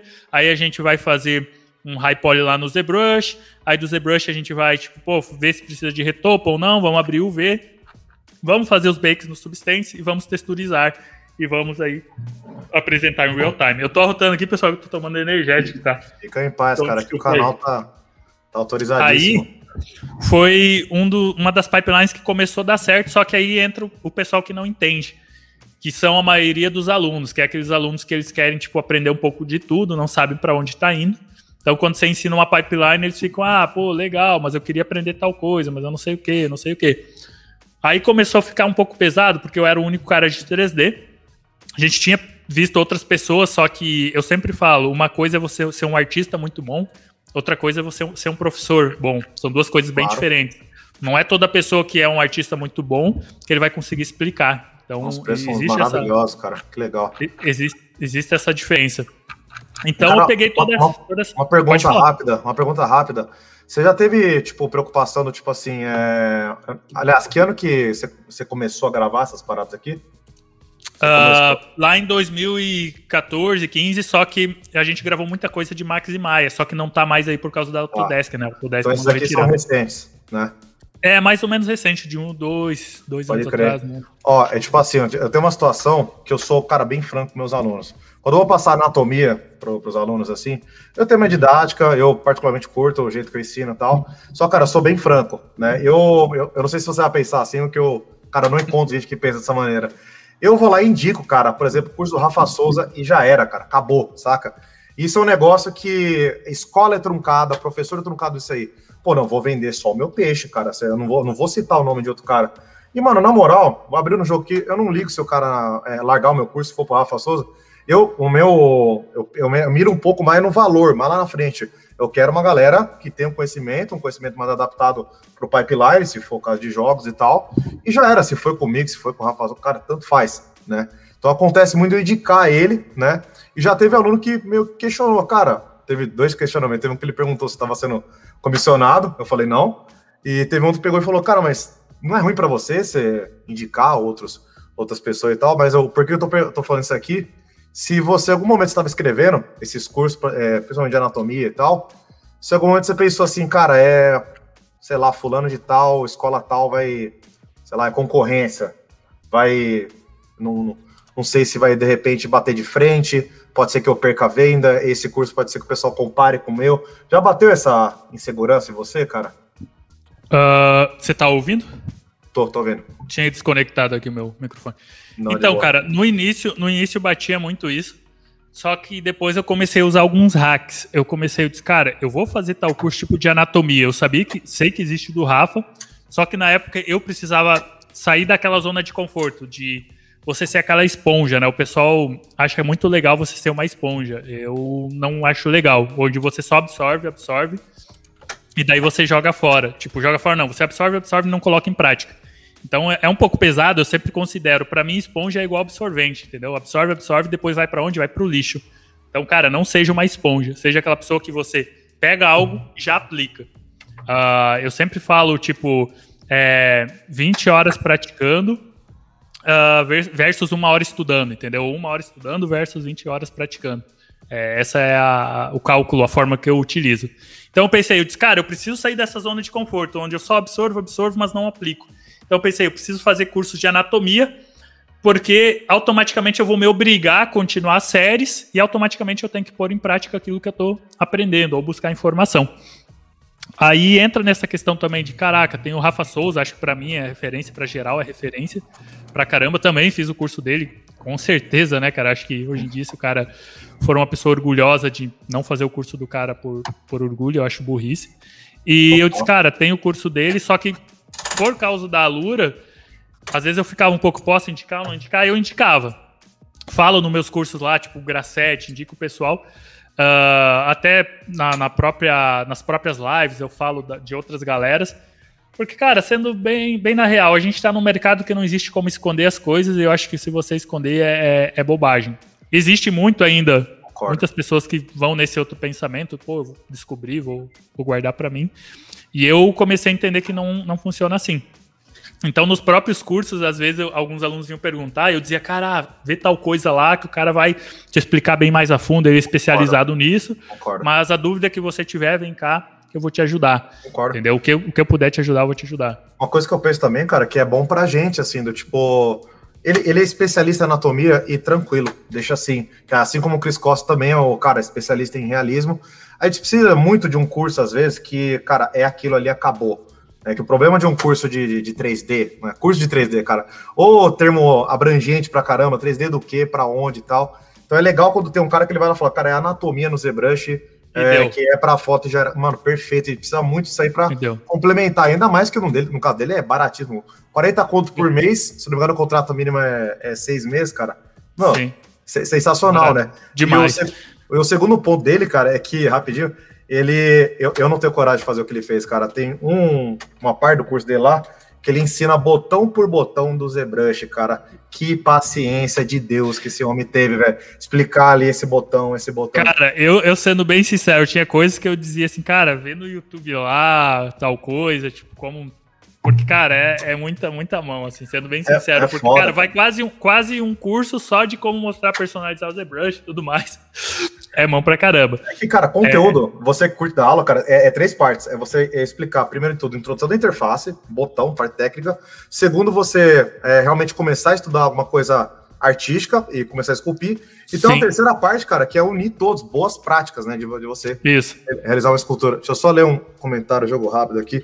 Quer ver meu aluno, do SP? Falando seu coisa maravilhosa, abre portas para um, um, novo universo no qual ama games, vai amar esse universo, além de você como pessoa. Caraca, gente, você, eu sou uma pessoa, cara, sensível. Esse negócio de tatuagem e barba é tudo aparência. é, sou sensível, algo que é aparente difícil, uma explicação. Cara, brigadão, brigadão. Você lembra de você parou, cara? Te interrompi. Não, tranquilo. É, e falando do Rafa Souza, é até legal é, cursos que eu fiz, fiz com o Gilberto Magno também. É, conheci Nossa, o Gilberto Magno lá na época da Nokia Arts, ele não era famosão ainda. Uh, até o pessoal tinha orçado um freela com ele, depois ele passou para outro cara. Eu lembro que tava aprendendo a fazer CRUDs e mandava para ele pelo Skype ainda, mano. Nem sei quem. Nossa. Não, não usa o Skype boa, faz né, mil anos. Gente boazaça, demais. Nossa, troca ideia tranquilo. E ele tem um bagulho, cara, que é bem no, do nosso tempo, ele é, ele é antes de, da gente, que não tem preconceito com ferramenta, cara. Nossa, não. O, o cara ele Foi aprendeu ali, Unity, cara, Unreal, foda-se. Ali que eu peguei muito essa visão de, cara, não importa o programa, entendeu? Então, pô, ia pro Maya, às vezes ia pro Max, ia pro Blender e é muito legal, cara, que teve um momento que ele falou assim, eu de cara, eu, eu uso Maia com a tablet. Ele falou, eu disse, não, como esse louco usa Maia com a tablet? Aí, cara, foi uma das coisas que eu disse, cara, eu vou usar. Se o bicho usa, eu também vou usar. Vou usar tablet com sensacional, tudo. Sensacional. Fiquei umas três, quatro semanas só com a tablet. No início era ruim. E daí eu comecei a ter essa autoanálise de, cara, se eu foco em algo, se eu tô determinado, eu consigo fazer tal coisa. Então eu comecei a usar o 3D para outras partes da minha vida também. Então hoje eu levo muito 3D. Eu, eu sei que, pô, anatomia, eu sentava no chão, pegava o meu bloquinho de notas e escrevia parte por parte dos músculos. Porque às vezes eu ficava, pô, cara, eu vou fazer no 3D, eu não sei como fazer isso ainda, mas pelo menos eu vou criar uma memória visual na minha mente, que quando eu for aplicar lá no 3D, eu vou puxar lá na minha mente e vou conseguir é, esculpir isso de uma melhor forma. Então fiquei até decorar ali todos os nomes dos músculos e ossos na época, né? Aí depois que comecei trampo, a levar cara. trampo, cara. Eu tenho uns três Nossa. sketchbooks que tá escrito lá mão, carpal, metacarpo, enfim, ossinhos Você é bem manual também, né, cara? Você, você gosta de anotar as paradas na mão também, é analógico. Cara, eu, eu, eu sou, gosto de anotar ali. E depois comecei a levar pro digital. Só que daí teve. A gente tem muito a, a parte da procrastinação, né? Ainda mais quando você não tá em estúdio que cobra é, horário, demanda e tudo mais, você se torna uma, uma pessoa um pouco que procrastina mais. É, e nesse período todo, daí fiz curso com o Gilberto, fiz curso com o Rafael Genchev, mas sempre assim, preciso aprender Legal. tal coisa, vou fazer com tal pessoa, preciso aprender tal coisa. É, desde de cedo eu comecei a entender que, pô, eu posso. Eu vi uma live do, do Rafa, Rafael o Grassetti, que ele falou, cara, não seja burro de de perder oportunidades. Se você pode ir direto à fonte, aprender com tal cara, paga ele, vai lá, aprende e economiza tempo. Então, quando eu peguei essa parada, eu sempre guardei. É, não, não pode economizar, né, cara? Essa conselhos parada. sábios. Eu disse, cara, eu vou fazer isso. Então, o que, que eu fazia? Eu sabia, poxa, se eu for aprender sozinho, eu vou demorar tipo dois, três anos. Eu vou aprender com tal cara que eu posso aprender em seis meses. Então, comecei a levar isso para a vida, não só para o 3D. Então, mesma coisa com investimentos. Quando eu comecei, eu disse, cara, eu vou fazer curso com tal cara, que ao invés de eu me ferrar, tipo, um, dois anos, o cara já se ferrou um monte, ele vai me passar alguns macetes, eu posso otimizar a vida. Então, Perfeito. hoje eu levo isso para a vida, cara, para qualquer coisa. Pô, gosto de cozinhar. Ah, cara, vou lá, faço um curso de três, quatro meses. Otimizo o tempo para mim, é, tempo é vida, cara, não é dinheiro. Para mim, tempo é vida, tá? Concordo, concordo. Então, eu comecei a trazer isso tudo para minha vida. E as pessoas muitas vezes não entendem. Elas falam assim, indo um pouco pro lado de lifestyle, vida. Ah, cara, por que, que você mora em tal lugar se tem empregada? Você tem tempo para limpar a sua casa? Eu digo, cara, eu tenho uma empregada onde eu consigo mais tempo para mim ter qualidade de vida, eu consigo tempo para mim estudar uma outra coisa ou fazer outra coisa, e ao mesmo tempo eu estou gerando um emprego para uma pessoa. Entendeu? Então as pessoas às vezes elas falam muito, mas elas não entendem que, cara, uma ação, uma coisa que você faz, às vezes influencia você, a sua vida, mas influencia a vida de outra pessoa também. Então eu comecei a pegar as coisas do 3D, a, resili a resiliência de saber, poxa, estou 10 anos, cara, não estou onde eu estou ainda, e aplicar isso para investimentos, aplicar isso para aprender alguma coisa nova. Hoje eu já não sou mais aquela pessoa ansiosa que eu comecei no 3D, né? Cara, eu tenho que aprender tal coisa, não sei ainda. É muito mais tranquilo. E, é, cara, passei... rapidinho, deixa eu só dar uma pausa, desculpa. Lembra, lembra onde você parou. Deixa eu só fazer um micro jabá aqui para que o rapaz perguntou aqui. O Alessandro Souza, ele fala, fala galera Rivers, fala querido, beleza, boa noite. Quero entrar no ramo de colecionável, sou apaixonado por boneco desde criança. Poderia, poderia me falar quando começar um curso mais básico? Ó, cara, no, no pente aqui, ó, Rodan, eu vou mandar o, o link aqui no, no chat, tá? Essa turma aqui, vai começar em janeiro, tá? Curso colecionáveis aqui da escola mesmo. Você pode me chamar no, no próprio Instagram da escola, tá? E é, esse curso aqui, galera, é bem do quase do que a gente estava falando, a gente pincelou rapidinho, que ele vai ensinar desde a parte de criação, tá? É, só que na verdade a gente troca um pouco. A gente meio que ensina anatomia primeiro, pega a base mesh, ensina anatomia, que ele vai do zero. A galera que não manja nada de ZBrush, tem aulas já pré-gravadas da introdução da interface ZBrush, para você aquecendo até começar o curso. Aí você estuda anatomia, tem todo o conteúdo disso aí e envia vídeo aula, tá? Duas horas por semana, tá? Com, já, já com o professor em vídeo chamado, pode interromper, tirar uma dúvida ali. E depois a gente vai basicamente para a parte de criação. Então a gente troca um pouco, forma secundária, depois forma primária, tá? Que é para é uma didática que a gente está testando e está obtendo sucesso.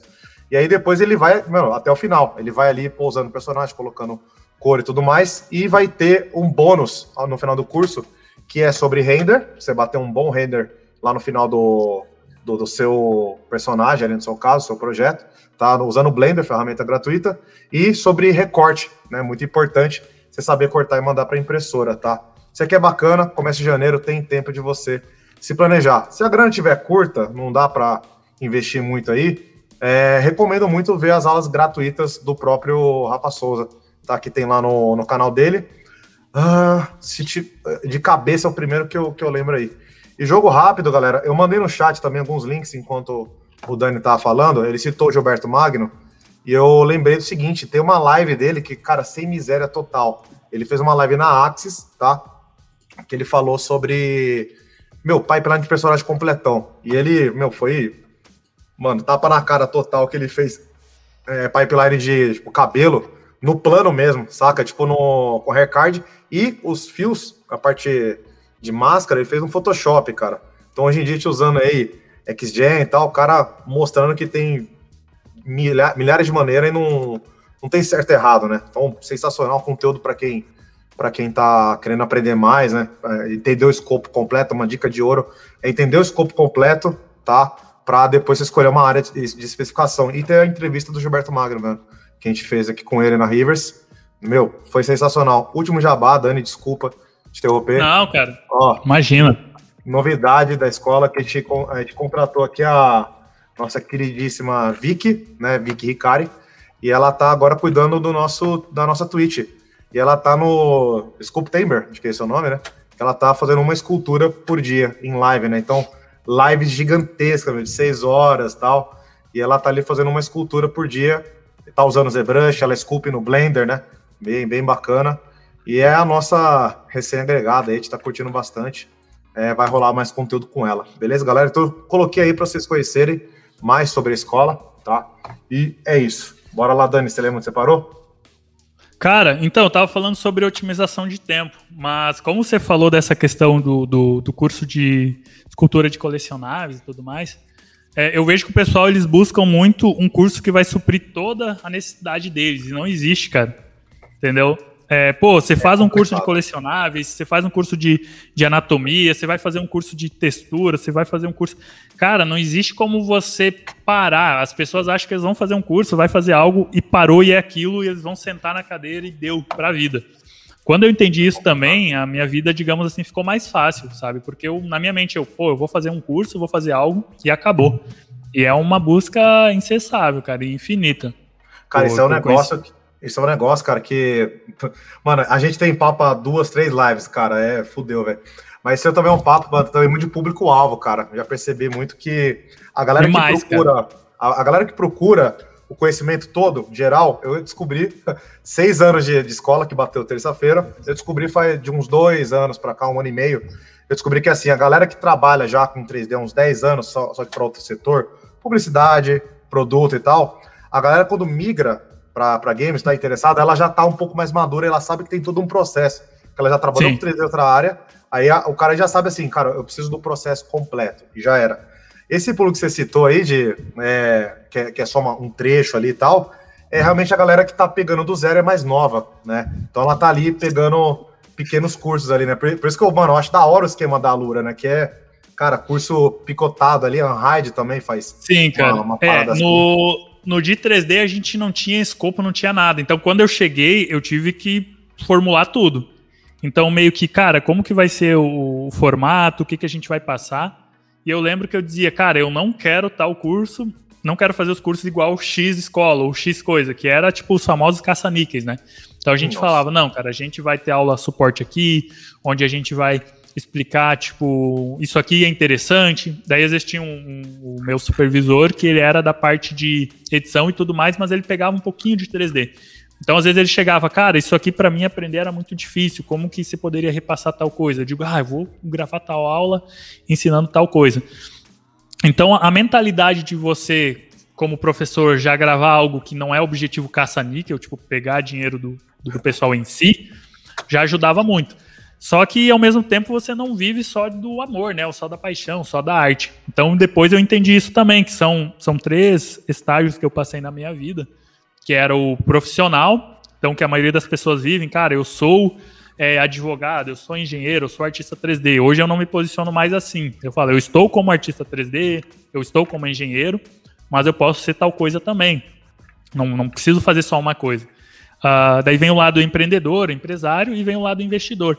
Depois que eu descobri que existem esses três níveis, a minha mente começou a mudar um pouco, né? Então eu comecei mais para o lado de, eh, de investimentos e para o lado de empreender um pouco mais. Então eu dizia assim, poxa, é legal ser médico, mas por que eu vou ser o médico se eu posso ser o dono do hospital? Então, caraca, eu quero desfrutar daquilo, entendeu? Não quero só não, passar minha vida passar minha vida dando o sangue ali. Tudo bem, é legal. Aí as pessoas vêm, ah, mas o médico ajuda as pessoas. Mas eu, como um empreendedor, um investidor, eu posso gerar empregos para as outras pessoas e posso ajudar também. Então não existe algo absoluto, né? Então quando eu comecei a entender isso, eu disse, pô, o 3D é legal, eu amo pra caramba, vou continuar fazendo mesmo um dia, quando chegar o meu primeiro milhão, meu, chegar ao, aos milhões, não precisar mais trabalhar, eu vou fazer porque é algo que eu gosto. Mas não necessariamente que eu quero fazer só isso ou viver disso. Então eu comecei, eu disse, cara, eu quero a independência financeira para realmente eu fazer o que eu gosto no dia. Pô, hoje eu quero fazer tal coisa, eu vou fazer. Hoje eu não quero fazer tal coisa, não vou fazer. Então quando eu comecei a entender essa, essa parte, que foi é, ano passado essa mudança de mindset, não de investimentos, mas mindset. Foi, de, foi ano passado que você oficializou parte de, de, de investimento? Não, foi em 2019. Mas a minha mudança de, de forma de pensar assim, de cara, eu não preciso ser só uma coisa Porque na minha mente é, eu só trabalho com 3D e é só isso que existe. Eu vou fazer uns investimentos, mas vou pensar na minha aposentadoria lá com 60, 70. Só Perfeito. que ano passado eu comecei a fazer um, um, um, curso com o Pablo Marçal, um cara muito bom, que ele fala muito dessa questão de, de identidade, psicológico.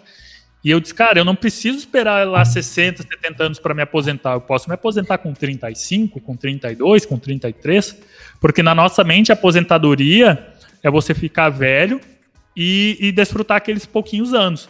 E eu disse, cara, mas essa é uma estratégia que não faz muito sentido. Comecei a entender, não, não faz, cara. Eu vou chegar aí com 60 anos e vou desfrutar 5, 10 anos. Aí eu comecei a trabalhar na minha mente ao contrário, né? Eu disse, não, vou trabalhar, sei lá, até os 35, 33 e depois vou desfrutar. Uh, só que as pessoas têm muito essa concepção de que a, a pessoa preguiçosa é aquela pessoa que não trabalha. E eu entendi que é o contrário. Existem muitas pessoas preguiçosas que trabalham. Por quê? Porque você pode ser uma pessoa que trabalha muito, mas a partir do momento que você não quer aprender algo novo, você é uma pessoa preguiçosa, entendeu? Então, caraca, ah, esse negócio de investir, de lidar com dinheiro, ah, não, esse negócio de capitalismo e tudo mais, a pessoa não quer sair da zona de conforto. O que, que ela quer fazer? Quer fazer um trabalho, fim do mês recebe um valor e deu. Então você automaticamente é uma pessoa que trabalha, mas automaticamente você é uma pessoa preguiçosa. Então eu entendi que trabalho e preguiça não são coisas que são separadas, muitas vezes estão juntas, sabe? Mas o legal de você estar tá fazendo esse perfil, pelo que, eu, pelo que eu tô vendo aqui, você faz uns vídeos mais explicativos, é que você tenta quebrar um pouco essa barreira, né, cara? Que isso aí é anos e anos e anos de, vamos dizer assim, cultura. Né? Nossos avós, Sim. nossos pais, assim, cara. Meu, meu, pai, ele, ele, meu pai, quando ele viu o meu primeiro trampo de, em, em, games, ele achou uma sacanagem do tipo assim, cara, no meu tempo dava para eu entregar um currículo numa empresa, não manjar nada que negócio, e, e eu fazer a carreira, né? Esse termo eu vi minha infância e minha adolescência inteira. E aí, cara, quando ele viu que eu tava trabalhando numa parte específica, né? E eu estava focado na parte 3D, eu comecei como tester na Glue Mobile, né? Uma empresa de, de celulares, desenvolvedora de celulares, de celular. Tinha uma, tinha uma filial aqui na, na Berrine. Aí ele ficou meio bugado assim, mas você não quer estudar arte 3D? Você não tá fazendo personagem, cenário e tal? O que você tá fazendo, testando o joguinho? Isso é que você pode fazer aqui em casa, saca? Então, tipo, você não pode nem, assim, fazer uma crítica direta, assim, pra, pra pessoa. Sim. Pensa assim, cara, que, puta, isso é um trampo que até acaba caindo pra, pra cultura e tudo mais que é anos para poder quebrar isso aí. Por isso que eu percebo, cara, aliás, parabéns pelo seu trabalho de tentar fazer um conteúdo de para quebrar um pouco essa cabeça aqui, né, velho? E é um negócio que é sutil, você quebrar isso aqui. E outra coisa que eu tenho que te parabenizar, que isso aqui, quando você coloca a capa, a, a, a cara tapa, velho, nossa, Sim. você deve. Eu não sei se você já sofreu uns hate fudido assim, de gente. Ah, cara, sofro, sofro bastante. De, essa área de investimento é... o pessoal chama de charlatão na hora, cara. Ah, é né? é pirâmide, é não sei o que e tudo mais. Só que quando você obtém resultados, e principalmente quando as pessoas ao seu redor elas crescem com você, você já não liga muito para a opinião dos outros, entendeu? Porque é algo que você começa a fazer e isso começa a ajudar outras pessoas. Então, tem os caras que vão te criticar, mas tem aquelas pessoas que estão dando resultado e tá mudando a vida delas. Então você começa a entender que, cara, se você não fizer, automaticamente você vai estar tá prejudicando algumas pessoas que poderiam mudar por um conselho, é uma palestra sua. E é muito legal, cara, porque, tipo, hoje tem na outra cidade um cara que ele abriu um, um negócio de comida, uma pastelaria e tudo mais, algo in, in, é, de inovação lá, e deu muito certo. E ele sempre fala, cara, você veio aqui, deu uma palestra pra gente, é, e, cara, isso abriu minha mente e hoje eu consigo, tipo, pô, é, gerar um sustento para minha família toda. Minha família toda hoje está trabalhando comigo, é, um no Instagram, outra a gente está fazendo as frituras e tudo mais, e a gente está conseguindo viver disso e melhorar a nossa vida. Então, quando você tem esses feedbacks assim, você não liga muito para a crítica da, das outras pessoas, sabe? Porque, claro, é. hoje a gente tem muito esse negócio de, de coach e não sei o que e tudo aquilo.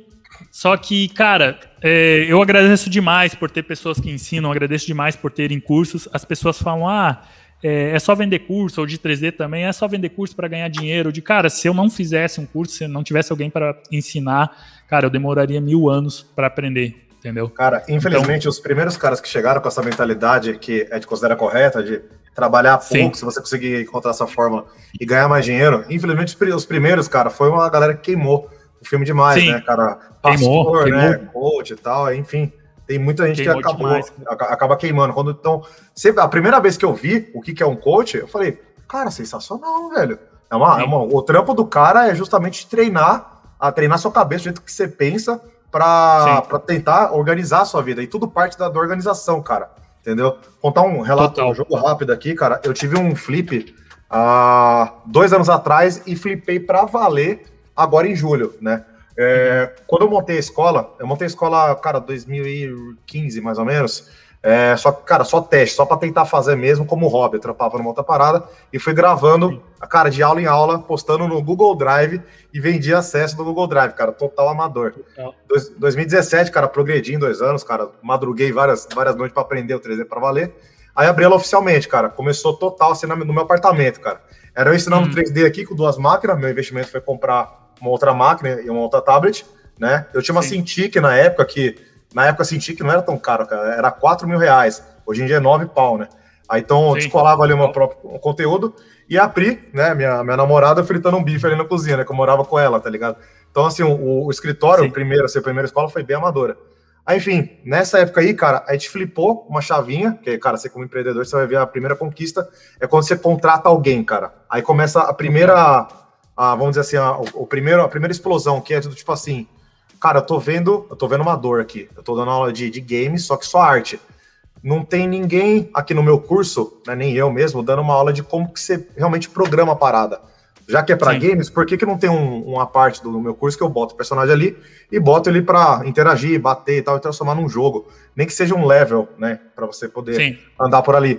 Aí, cara, eu tive a ideia, falar, cara, vou chamar meu brother, que é o Rafael Lima, fiz a proposta para ele, tal. Não tinha muita grana para pagar ele, cara, ainda bem que ele topou cara, uma graninha ok. Mano, aí foi abrindo, abrindo, abrindo. Aí quando eu botei o pé na Unreal, foi na mesma época mais ou menos que a Epic tava, cara, atirando pra tudo quanto é lado. Tava pegando, obviamente, games, mas, cara, publicidade, eventos, cinema, tal, a porra toda. Então isso começou a abrir alguma chave, a galera meio que via que a gente era uma escola, entrava em contato com a gente, algumas agências assim do tipo, não para ver curso nem né, em company, né, para treinar funcionário, via para contratar a gente para fazer um job. Pô, esse cara é professor, vamos contratar. Sim. Aí, cara, do tipo, a gente começou a, a gente começou a pegar um job, é, no, no caso ali, e fomos pegando um atrás do outro. Aí, cara, já começou a gerar uma carreira dupla de administrar uma escola, né, e ter uma produtora improvisada. E meu, e meu contador aqui, cara, puxando minha orelha, assim, no tipo, cara, você tá emitindo nota fiscal. Primeiro que você é MEI, e você tá emitindo nota fiscal como treinamento para uma empresa que tá prestando serviço mesmo, cara. Aí eu, aí, como você disse aí, cara, fui aprendendo toda essa parada, descobri que a, o meu treinamento eu pago é, na época quando era MEI, né? Não sei não você paga ali a, aquela, aquele talãozinho lá, né? Aí quando, quando eu realmente contratei mais de um, ficou dois funcionários e, né, graças a Deus, passou do teto lá, virei ME, aí você começa a pagar Sim. por cada nota fiscal. Aí, fiscal. aí comecei a ver, aí as porcentagens você começa a falar, caraca, 6%, né? E a, a de desenvolvimento é. de jogos, cara, é 16%. Entendeu? Sim, é. é, é aí, aí eu comecei a ver uma relação diferente. Esse freelo eu tô nele até hoje, já, te, já deu dois meses, dois anos e alguns meses aí. E eu cheguei, troquei uma ideia que eu, eu me senti muito, cara, agora eu sou empresário.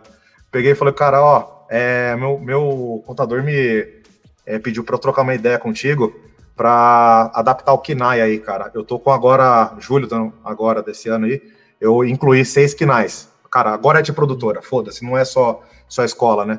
Preciso incluir seis KINAIs aqui no negócio, cara. Aí eu botei KINAI de mentoria, desenvolvimento de jogo, pipeline de cinema, tal. Foi seis KINAIs agora aí.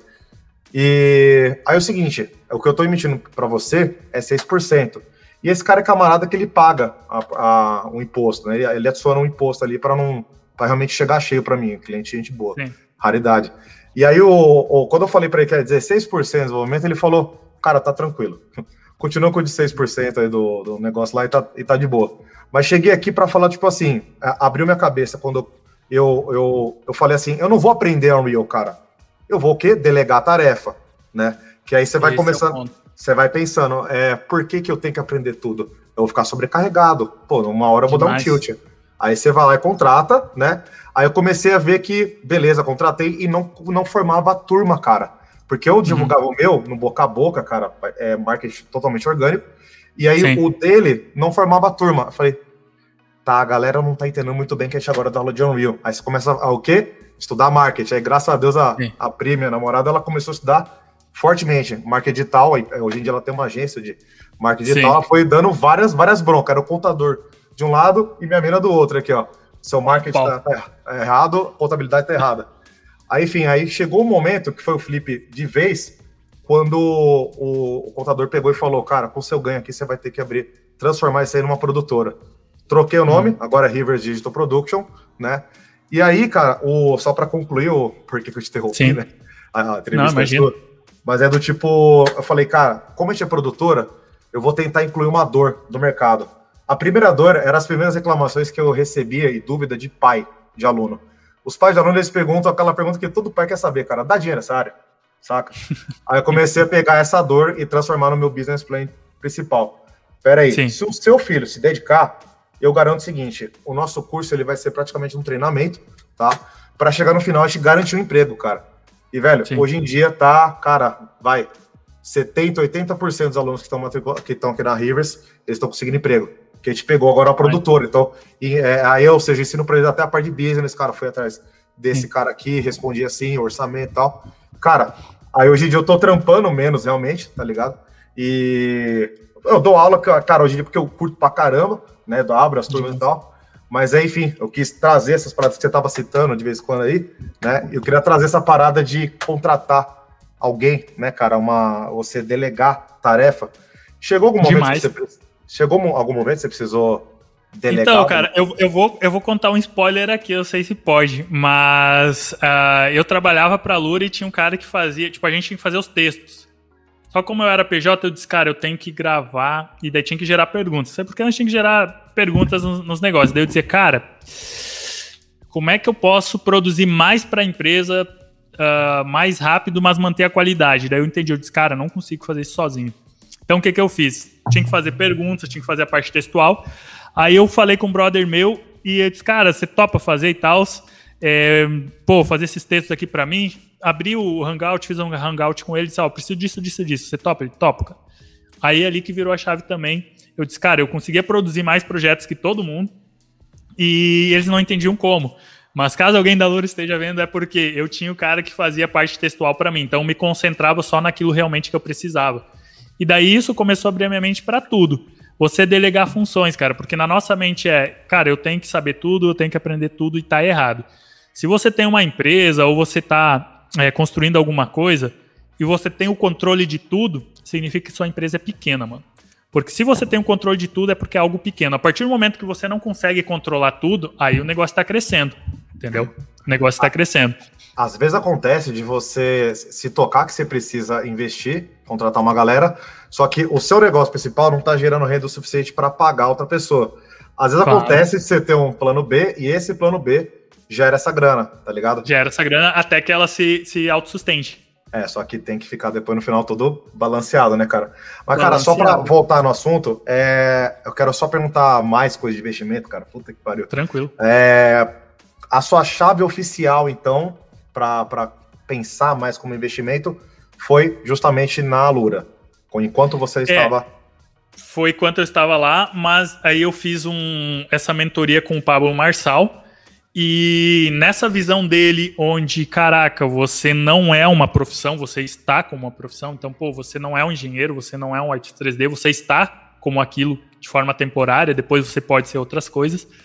Essa chave mudou a minha forma de pensar. Então, dali, a partir dali, eu comecei a ver, disse, cara, hum, então, poxa, eu posso fazer outras coisas, mas ao mesmo tempo eu posso continuar fazendo 3D e tudo mais. É, não foi aquele negócio, poxa, para eu fazer outra coisa eu preciso largar isso.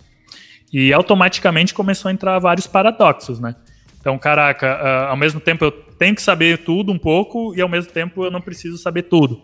Então você começou a entrar, você entra num paradoxo.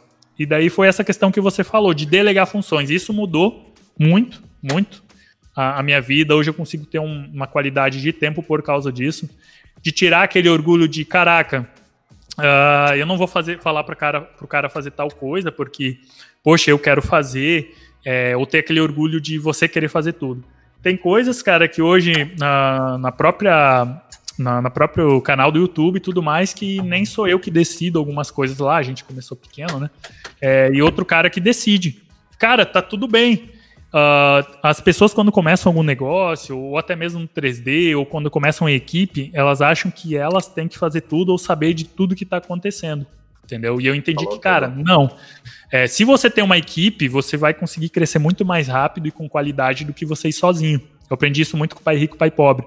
Então, se você vai para uma batalha com uma equipe onde cada cara é bom em algo, a chance de você vencer aquilo lá é muito maior com do que certeza. você querer fazer tudo, entendeu? Mas tem uma chavezinha por trás do que você está falando, cara, que é também organização. Quando você dá esse flip, você, você começa a se auto aumentar a demanda tal. Só que se você não organiza a sua semana, o seu mês aí, fodeu, cara. Você começa Ferrou a... tudo. Ferrou, Ferrou, tudo. Eu aprendi a organizar, cara, para valer mesmo esse ano. Tipo, segunda-feira não dou aula e não faço job. É só organizando o resto da semana. Sexta, Sim. Eu dou aula para quatro, cinco escolas, é, contando a minha. Então, cara, é sexta é dia de gravação e lives.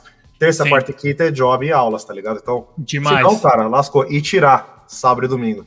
Também, cara, pra eu, descanso. descanso, descanso. É, eu hoje, eu, tipo, na segunda-feira, eu procuro não fazer nada. Tipo, nada mesmo. O pessoal diz, pô, mas segunda eu vou fazer nada.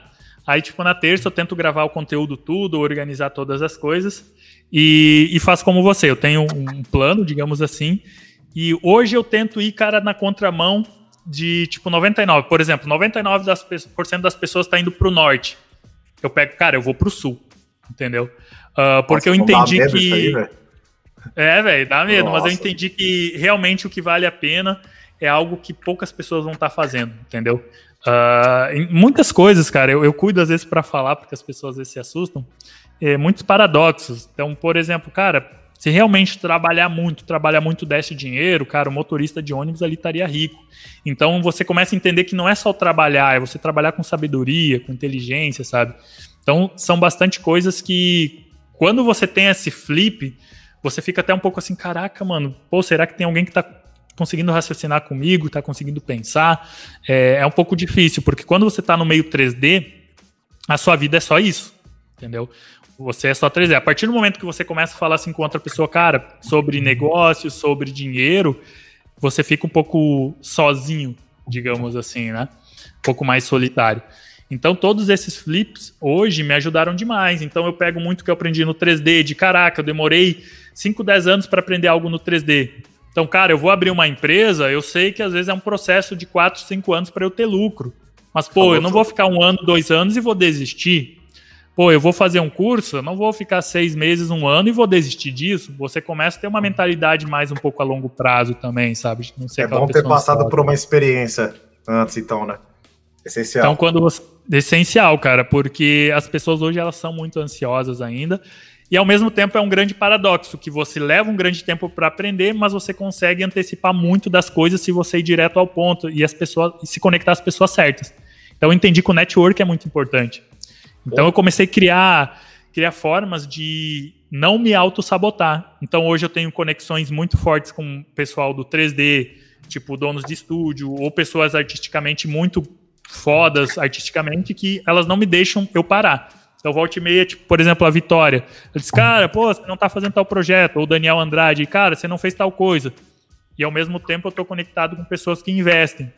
Então, sempre que eu tô mais ou menos parado, eu criei um network meu, um círculo de amizade, que essas pessoas, elas não me deixam eu estar parado, de forma inconsciente. Sensacional. Entende? De forma inconsciente. Então, você entende que sozinho você não consegue, mas você precisa de um time. E eu fui criando esse time sabe? Diz, Poxa, eu preciso de uma pessoa assim, essa pessoa sabe. E delegando funções, cara. Pô, eu não entendo muito de, de pô, fazer um imposto de renda. Cara, vou lá com o contador, vou deixar pro cara. Nossa. Nisso eu ganho tempo para eu me concentrar em outra coisa. Isso eu contrato, com certeza, que eu perdi muito tempo tentando fazer meu primeiro imposto de renda. Falei, cara, o próximo é com, com alguém. Demais, o cara faz cara, rapidão, demais. mano. Não dá. Demais. Cara, deixa, então... trazer um, um, fator rapidinho. É, acho melhor você encerrar o seu primeiro ponto, aí eu mudo. Que eu vou mudar o, não. o ciclo. É, cara, demais, porque nesse quesito de até mesmo de textura, ah, tal projeto, cara. Daí às vezes o cara, não, pô, já tô tanto dando na área, não vou pedir feedback para ninguém. Às vezes, cara, eu falo lá, pô, Vi, não tô conseguindo fazer essa chave tal. Ou o Andrade mesmo, ele abre lá comigo, pega um hangout, cara, o cara tira 3, 4 horas, ó, Daniel, assim, assim, assado. A Vitória pegou lá para mim, fez o projeto toda a chave, eu pego e começo a destrinchar isso e estudar isso. Então, ao mesmo tempo, você ser uma pessoa humilde, de, pô, eu não sei tal coisa, vou aprender isso o mais rápido possível com tal pessoa que sabe. Então Nossa. a minha mente funciona assim, sabe? Eu não sou o tipo de pessoa orgulhosa que acha que sabe tudo. Sempre tem alguém que sabe mais que você e você tem que usar isso, cara. Seu favor. Cara, isso que você falou de, de ajudar a galera também, uma vez me trucou a minha didática, que tipo assim, eu sempre tava dando aula para dois públicos, né? Uma galera do 000 ou uma galera Sim. que manja de 3D, mas não manja justamente de games, né? Aí quando eu fui meio que ajudar uma começar a abrir essa parte de mentoria, é outro público, a galera que já tem um, um projeto muito louco, assim, entendeu? Minha, minha primeira mentoria eu não entendi porque o cara me contratou. Foi assim, eu falei, cara, minha, minha hora a mentoria é essa aqui. E, e aí, basicamente, quando eu fui ver, o cara fechou correndo tal. E, cara, quando eu fui ver, o cara abriu o ZBrush dele, assim, um personagem, animal, todo detalhado. Eu falei, cara, que, eu não falei isso, né? O que, que você quer comigo, né? E aí, ou seja, trocou minha didática, né? E aí, ou seja, eu comecei a me preparar, comecei a mudar o esquema de, de mentoria. Sim. Que quando você vê que você vai começar a dar mancada, gaguejar e tal, eu falei assim: peraí, para mentoria, cara, é, me manda uma lista de suas dores, tudo que você quer e tal, para mim planejar, velho. Porque é feio, cara, você dá aquela gaguejada. Tudo bem que com a didática eu vou, eu vou contornando. Mas uma perguntinha que eu queria fazer para você, cara. Aliás, é. Tá de boa ficar até umas, umas 8 pra você aqui, cara? Você tem Cara, tá tranquilo, só preciso dar uma puladinha no banheiro para tirar o energético e vambora, cara. Eu não, não tenho. Fechou, cara. Não. Você quer lá então? Rapidinho? Hum? Pausa rápida então, galera. Ó, cinco, Pausa cinco tudo ao vivo, cara. Não tem, não tem frescura. Vai lá, vai lá. Fala. Bora grudar mais energético. Pode mandar, cara. Cara, queria fazer uma pergunta meio matadora, que é assim, você tava falando toda a parte. É, eu tava falando do meu lado de adaptar públicos e tal, e às vezes você está focando a sua aula para um público, tá errando dali, daqui e tal. A gente foi pensando nisso aí. E, cara, tem um ponto-chave, não sei se você já reparou isso aí, que, cara, vira essa chavinha geral, que é quantidade de seguidor que o cara tem na, no Instagram. Isso flipa a chavezinha, assim, que no começo eu ficava puta, assim, eu via que realmente é, é fazia um peso, assim, do tipo, quando eu trampei colecionáveis, eu com humildes mil seguidores, cobravam tanto assim, o cara achava muito caro. Quando um cara foi lá, mano, cobrou, puta, sei lá, 10 vezes mais do que eu cobrei, mas eu fui ver o Instagram do cara, o cara com, sei lá, 20 mil seguidores e tal. O cara Nossa. topa, tá ligado? Então, tipo assim, às vezes, cara... o, o, às vezes a quantidade de seguidor cara, que o maluco tem ali faz toda a diferença, né? É, a, a fama é, é, um peso, é uma marca, né? Isso, isso eu odiava, cara, porque eu olhava assim, uh, pô, cobrava ali, tipo, a fazer a mentoria com o pessoal, tipo, 500 reais, 400 reais. Aí você vai lá e vê cursos assim que não é mentoria, tipo, curso avulso do cara, tipo, 1.200, 1.300. Aí você vai ver em algumas escolas, tipo, curso 4 mil reais. E o pessoal fazendo de boa. Então, isso me incomodava muito no início, cara, porque eu dizia, pô, o cara não reclama para pagar 4 mil aqui sem assessoria, sem nada, mas reclama que o cara, eu cobrar, tipo, 500 reais aqui, e às vezes é meia-noite, o cara tá me mandando Telegram, eu tô respondendo, tô mandando mensagem, e, tipo, entre aspas, a pessoa ainda acha ruim. Sim, isso me é incomodou é diferente, muito? É diferente. Com a gente, o cara vai fazer um curso de 3D. Com isso. o fulano de tal, o cara vai fazer o curso do fulano de tal. Você viu como flipa a parada? Flipa, eu, cara. Flipa demais. Aí você, né? você começa a pegar essas, essas sacadas de, de negócio também. Porque, querendo ou não, a gente tá como 3D, uh, ah, mas você começa a entender também que você é empreendedor. Então, hoje, por exemplo, ah, vamos lançar um curso, um exemplo de texturização estilizada. Eu sou o cara que jamais daria esse curso. Eu sou o cara que vou pegar, tipo, uma pessoa top lá, para dar esse curso. Por quê? Porque na minha mente já não é mais só o dinheiro, entendeu? Claro, claro. Eu, eu penso no brand, eu penso no marketing, uh, e você começa a entrar naquela vibe de delegar funções. Só que automaticamente vem, pô, eu preciso fazer um, um marketing top, eu preciso fazer tal coisa, e ao mesmo tempo você pensa, pô, esse cara que vai dar o curso, quantos seguidores ele tem? Infelizmente, eu penso, quando eu vou, vou me conectar a alguém, é, é um novo mundo hoje, cara. As pessoas falam, ah, é questão de likes e tudo mais, mas você tem que se adaptar que hoje as coisas de negócios funcionam assim. Então não adianta você também. Isso, cara, não é. adianta. Não adianta você bater naquela tecla de, cara, não, não é assim tudo mais, eu faço pelo amor. Cara, você não vive só pelo amor. A gente tem que ser real. Você vai se casar com alguém, pô, amor é, tudo, é show de bola, mas você precisa pagar o aluguel, você precisa pagar um plano de saúde, entendeu? Você precisa comer. E, e Cara, as pessoas. É, cruel, né, mano? É cruel. Você tem que adaptar, você tem que torcer o jeito que você pensa para adaptar para o tipo de empresa. Eu comecei a perceber isso quando eu contratei Demais. o Denis, cara. O Denis, ele hum. tem trocentas, acho que 17 mil seguidores hum. aí. Quando ele anunciou no, no Insta dele, fez toda a diferença, cara. A quantidade de visualização que ele tem por stories é brutal. Sim. O cara mudou completamente. Sim. E, aí, essa parada de Instagram, cara, que eu, eu vi que você o seu de 3D tem 9 mil e o de investimento Sim. tem quase 2 mil aqui. É que o. Ah, pode falar. É, é, que, cara, eu comecei a pensar. Uh, como eu comecei recente com o de investimento, eu disse, cara, eu não quero quantidade de início, mas eu quero resultados. Então hoje, tipo, da minha. O que, que eu fiz? Eu juntei uma turma só das pessoas que eu conheço pessoalmente. É, e disse, cara, vou, vou abrir um curso tal. É uma mentoria e vamos investir. Eu quero que todo mundo ganhe dinheiro nessa bagaça. E se você não ganhar dinheiro, eu devolvo o dinheiro para vocês. Tipo, pô, dei aquela parada. Então hoje nessa turma, acho que tem uma pessoa só que ela não, tá, não, não tirou já tudo que investiu no curso, entendeu? Então eu disse, cara, eu preciso primeiro fazer com que essas pessoas ganhem dinheiro, depois eu não preciso nem eu trabalhar, entre aspas, no marketing. Isso indo para um lado empreendedor, falando por trás das entrelinhas, digamos assim, né, para o pessoal que está assistindo. Por quê? Porque o próprio resultado das pessoas faz o marketing, cara. A mesma coisa do 3D. Se o cara que faz o curso com você começar a trabalhar na área por causa do curso que ele fez, cara, pô, virou a chave, entendeu? Foi então hoje, quando eu, vou, quando eu vou me conectar com alguém, eu vejo, pô, o cara tem tantos seguidores. Aí às vezes pessoas falam, ah, mas você não pode ser assim, não pode ser assado de cara. É o mundo do negócio, você tem que ter essa visão, infelizmente. Você não pode ser aquela pessoa de, cara, pô, eu faço pelo amor, e, pô, a gente faz também pelo amor. Mas existe o outro lado, cara. Hoje, se você que está olhando trabalha num estúdio de game ou num estúdio de animação, você só trabalha aí porque você dá um retorno para a empresa e tem demanda. Se não tiver lucro para a empresa, você não vai estar tá trabalhando aí. Então a sua mente tem que abrir, entendeu? Concordo. A pessoa Cara, pensa... sabe o que, sabe que falta? A galera não entende o que, que é para valer uma empresa.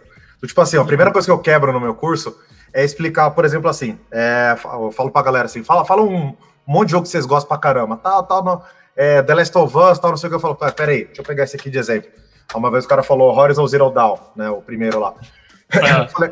Aí quando o cara tá começando, o cara não conhece muito bem como é que funciona uma empresa mesmo, né? O cara só tá não. jogando ali, caraca, mano, olha que coisa linda, eu quero trabalhar com isso, essa emoção. Pega essa emoção e fala o seguinte: você sabia que às vezes a empresa, ali os funcionários da empresa, os artistas e tal, eles não fizeram aquela arte especificamente, aquela animação, aquele efeitinho especial? Você conhece uma vertente chamada, chamada outsourcing? Tá ligado? Então, e, mano, é uma coisa que a galera não fala, mano. Eu não vejo muita live pessoal falando assim. É uma não. informação meio miguelada. Então, do tipo, cara, empresa é, é, empresa. Então, games vai ser mais uma empresa também. Funciona com prazo, investimento. Às vezes ela tem alguém, uma Epic Games, que está investindo grana nos caras e eles querem ver resultado. É coisa que aconteceu com o Cyberpunk, mano. Deu ruim por quê? Né? Investimentos e tudo mais. Então, cara, empresa funciona assim, cara, tem dinheiro rolando. Então, os caras vão contratar, sim, uma outra galera. O, por exemplo, God of War, cara, aclamado, é o primeirão teve muito outsource, cara, pelo que eu Sim. ouvi falar e tal, e, e, eles omitem um pouco essa informação, que é para não quebrar também esse glamour, até onde eu, eu entendi, né? Então, do tipo, é isso que eu, é isso que eu, meio que tá falando aí, cara. A galera não entende, não entende o funcionamento de uma empresa. E isso aí é um, um funcionamento, cara, que funciona de qualquer maneira, cara. Uma lanchonete também funciona assim. Total. Você acha que o dono vai ficar lavando, fazendo contabilidade, fazendo lanche, cara, atendendo no caixa, mano? Departamentalizar e tá tranquilo, cara. Saca? saca? Um... É, é, essa é a parada. Porque eu vejo muitas pessoas, é, pô, eu amo tal jogo, eu vou trabalhar com isso. Eu digo, cara, pô, legal, mas não é só isso. Você tem que entender que não é só isso. Você automaticamente, quando começa, principalmente no 3D, cara, você é praticamente uma empresa, porque você tem que se apresentar bem, você tem que fazer um portfólio, você tem que saber vender seu peixe. Eu conheço muitas pessoas que artisticamente não são tão fodas, mas estão trampando e tudo mais e se dão muito bem. E eu bem, conheço bem. pessoas que, cara, hoje nem trabalham com 3D e absurda, eram absurdamente fodas pra caramba, cara. Entende? Então não tem a ver só com a sua qualidade, tem a ver com o seu falar, você saber se comunicar, saber que a empresa ela precisa ter lucro para gerar empregos, entende? Então eu acho que funciona a questão do amor para quem é usuário. Porque o usuário tá ali para se divertir e tudo mais. Para quem tá trabalhando, cara, você tem que ter uma noção que, pô, se a empresa tá indo bem, tá tendo lucro, é bom para você. Agora, se ela não tá tendo, não vai viver só do amor, cara. Infelizmente, Aliás, não, não, funciona. E todos os projetos que você vê que foram só nesse conceito, eles não foram adiante, entendeu? Eles quebram, porque não, não se sustentam. Aliás, é ali, aliás, você falou, cara, a, a gente que é artista 3D, a gente é, é, nós somos uma pequena equipe, cara você modela, Total. texturiza, tal, não sei o quê. Mano, isso aí são vários cargos, tá ligado? Então, do uhum. tipo, eu já percebi que, mano, uma galera, eu vi, eu vi isso dois, duas vezes e falei, cara, se pá, temos um padrão aqui. Fotógrafo, quando começa a aprender 3D, Mano, às vezes o cara faz, sei lá, um copo, uma jarra, uma modelagem tranquilo, pipeline, sabe, nada ousado assim. Mas ele bate uma foto de um jeito, o render dele, ele vai priorizar o render. E, vamos ser sinceros, né? O, aonde você vai postar, a plataforma onde você vai postar, que é o público que vai, você quer chamar atenção ali, você está postando no lugar certo, e um bom render, cara, isso aqui você é, é quase metade do seu trampo, a outra metade é a qualidade do trampo em si. Saca? E se Demais, não for cara. mais, entendeu? Então, hoje em dia tá rolando uma parada que tem gente que é especialista, sei lá, em render, e, mano, você pode ter toda a humildade do tipo assim, cara, não manja de render. Se pá, eu vou terminar esse meu trampo aqui e contratar o cara ali para renderizar, saca? Total, é uma pequena. Uma pequena empresa rolando numa pessoa Total. só. Saca? Porque a sua mente já funciona dessa maneira. Eu mesmo, muitas vezes, já pensei assim, cara, eu não tenho tempo para aprender render daquele jeito que eu quero. E, e, cara, eu não quero realmente aprender. Então, eu vou contratar o cara para apresentar o projeto, para vender o meu projeto melhor. E show de bola. E tá tudo bem. Aí entra a questão da base mesh também. É, a minha me mentalidade quebrou muito quando eu aprendi com o Daniel Andrade. Ele é sócio da Bitcake Studios e ele falou assim, cara, Dani, se você tá num, numa produtora, num, num, estúdio, a gente precisa, cara, que você entregue a parada no prazo e a gente não quer saber como você fez. Se entrou do padrão que a gente quer tá bonito, vai embora. Eu, quando eu comecei, tinha muito aquele preconceito, putz, vou usar uma base mesh, não sei o que. Cara, se você for trampar num game, velho, é tudo reutilizável. Sinto lhe informar se você acha que você vai ficar ali alisando, começando do zero e tudo mais. Não funciona assim, cara. Artista 100% autoral, cada detalhe foi do maluco. Cara, é, não, não, é assim, aí, não é assim. É, isso é legal. Ah, pode falar. Até recomendo o pessoal que, que quer estudar. Eu sempre falo assim pro. Tem alguns alunos também, eu digo, cara até tinha um amigo meu agora que ele estava fazendo um teste para uma empresa, não vou falar o nome, mas é uma empresa famosinha. Ele disse: Não, cara, eu estou começando tudo zero aqui. Eu disse: Mano, você sabe modelar essa parada? Ele disse: Sei. Então, velho, se na sua mente você sabe, pega uma base mesh e parte daí, entrega rápido e se concentra naquilo lá que realmente precisa. Porque você não precisa perder tempo, cara, fazendo tal parada se você já sabe. Vai embora. E realmente ele pegou, fez a parada e agilizou as coisas. Então a empresa, cara, ela quer isso. Ela quer produção e manter um pouco a qualidade. Você chegar para a empresa, não, eu amo isso aqui, isso aqui é minha paixão. Cara, não é para você, entenda, é para o público final. Sinto lhe informar, essa é a realidade. Então. Eu vou adicionar uma parada que você falou aí. Deixei rolando aqui um vídeo meu de, de Base Mesh. Falar ah. o que é uma Base Mesh, né? Tem uma, tem uma playlist de aulas que eu tô falando de, de Base Mesh mesmo e até ajudar a galera a baixar a base mesh gratuita, né? A gente tem dois problemas que eu tô vendo muito com a produtora, cara. É isso que você falou, né, do, do, do, cliente final ali, o produto final não vai ligar da forma como você fez. Eu vou levantar dois tipos de clientes, né, chefes, se for o caso, depende da, da negociação, que, le, que levanta um, um probleminha que é assim. Quando o chefe final ali, o pessoal da, da equipe não manja nada de nada, realmente eles não estão ligando se você vai usar 3D Max, Blender e tal. Eu vou levantar Sim. um probleminha, cara, quando tem gente da equipe que manja um pouco, tá ligado? E quer ficar Sim. entuchando o pipeline nessa goela, saca? Então. É chato, cara. É chato. Velho, vou falar pra você que esses foram os projetos assim mais cabulosos que eu participei, saca? O cara entuxa uhum. uma parada para você tentar desfazer, porque obviamente deu errado.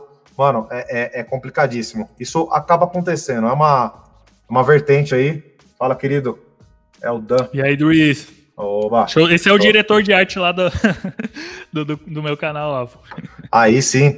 Cara, deixa eu, como tá chegando perto das oito, é, eu queria, queria fazer uma pergunta que é, é. A gente foi falando de vários, vários assuntos aqui e tal, mas falando ainda sobre contratar, né? Fazer uma, uma, uma outra área da sua produção funcionar em paralelo junto com a sua. Me, me conheço se eu estiver falando besteira, mas investir, de um modo geral, você saber investir, é você fazer o seu dinheiro, fazer exatamente isso aí né? Não sei se estou falando besteira, mas ele, ele vai trabalhar, é, render mais, aumentar mais a, a, a quantia dele, né? É, enquanto você tá ali só, mano, juntando mais quantia para adicionar ali, né? Então ele tá ali rendendo. Aí, cara, é, queria que você explanasse um pouco do tipo. Como que você trabalha com essa parte de investimento hoje em dia? Assim, você pode começar, na verdade, falando de você mesmo, antes de falar da sua empresa, Sim. assim. Como que você administra a sua grana e tal, se você puder falar. Cara, é, é para mim mudou a, a chave, deu o flip na questão de a gente trabalha pro dinheiro por muito tempo da vida e a maioria das pessoas. Quando a gente entende que o dinheiro tem que trabalhar para nós, aí a minha, minha mentalidade mudou. Então eu disse, cara, é, teve esses negócios de pirâmide e tudo mais, eu também caí, perdi dinheiro e tudo mais. Só que foi aí que eu entendi, eu disse, cara, como que esses malucos fazem dinheiro? Então, eu desde pequeno eu tinha interesse sim sobre ações, é, bolsa de valores, olhava aqueles filmes lá e disse, nossa, cara, meu, que massa esses números passando na tela e tudo mais. Eu gostava, só que, pô, na minha mentalidade, não, esse negócio é para rico, meu, muito difícil, não sei o quê. Uh, e aos poucos eu comecei a estudar por conta, ver vídeo no YouTube e tudo mais. E como eu conquistei, digamos assim, no 3D, eu, eu me considero uma pessoa vencedora por ter hoje conhecimento do que eu preciso fazer e o que eu preciso aprender, eu disse, cara, eu vou aplicar isso também na questão financeira. Então vou correr atrás do que, é bolsa de valores, o que, é ações e tudo mais. Então comecei a estudar, fazendo o mesmo processo de 3D. É um período, preciso aprender, só que eu não preciso aprender sozinho, eu posso ir direto à fonte e otimizar tempo. Então daí comecei, comecei, fiz um curso é, o cara não era bom. o cara, tipo, me deu teoria, fez presencial, né? Eu sou uma pessoa que gosto muito. Se eu tenho oportunidade de, de presencial, eu vou para outro estado, outra cidade e vou aprender com o cara lá de uma forma mais rápida. Se eu posso, eu, eu faço assim. Outra energia. É, né? E aprendi com esse cara, só que ele me passou muita teoria e as coisas que ele fazia, ele não colocava, tipo, o dinheiro dele, ele só colocava teoria. E comecei pelo day trading, tal de day trading e tudo mais, bolsa de valores. E, cara, perdi muito dinheiro ali. Só que ao mesmo tempo eu ganhei e eu disse, cara, tem alguma coisa que funciona nisso aqui. Não, não, não é totalmente dispensável. Então, quando eu, eu digo quando a pessoa faz um curso, uh, cara, depende mais de você do que a pessoa, porque alguma coisa você aprende. Então eu disse, cara, existe um caminho, existe tal mercado. Aí aprendi sobre mercado de Forex, day trading, criptomoedas, ações e todo esse, todo esse processo. E daí fui testando alguns mercados. É, ações é legal para quando você tem uma quantidade alta já para render. É, eu fico chateado e sou um pouco chato, cara, quando a pessoa vem falar, ah, você pode comprar ações por 20 reais. Pô, pode, mas você compra uma ação lá, deixa 20 reais rendendo para ver se vai te mudar, mudar alguma coisa na sua vida. Não vai, cara, sendo bem sincero, não vai. Então hoje na minha mentalidade é ações é para quando você tem um capital alto. Criptomoeda, você tem oportunidade realmente de fazer muito dinheiro para caramba, tem um risco maior, mas um retorno absurdo também. E day trading, cara, é se você é uma pessoa que não vai usar um, determinado valor, e é um processo aí para você ganhar consistência que demora às vezes 5 anos, 6 anos. Caraca, então, ó, pessoa... um, um, ponto diferencial entre eu e tu nessa parte aí, cara, que você foi estudar a parada mesmo. Você tá citando Sim, coisa aí, cara, que, puta, eu tô ligado que existe, mas não estudei isso aí. Falta de Sim. tempo, tá ligado? Então eu contratei uma galera da, da XP aqui para fazer a parada por mim, entendeu? A minha sorte é que assim, cara, eu não ia confiar aí, depositar lá 10, 15 mil reais na, na, na, no negócio e Sim. só porque os caras estão prometendo que vai render mais do que né, a Caixa Econômica Sim. vai render, né? Então eu pensei do tipo assim, cara, ainda bem que eu tenho um contato de confiança lá dentro, né? confio nele de, de render a grana. Uhum. Fui postando de pouco em pouco e foi rendendo uma parada. A diferença entre eu e tu é, eu invisto, mas eu não manjo muito. A, a única coisa Sim. que a, o capitalismo ofereceu é que tem empresa que né, pega justamente esse tipo de público, né? Mas, cara, Sim, você é. tá certa, né? Só uma pergunta, o que, que, que, você acha de XP, de um, de um modo geral, cara?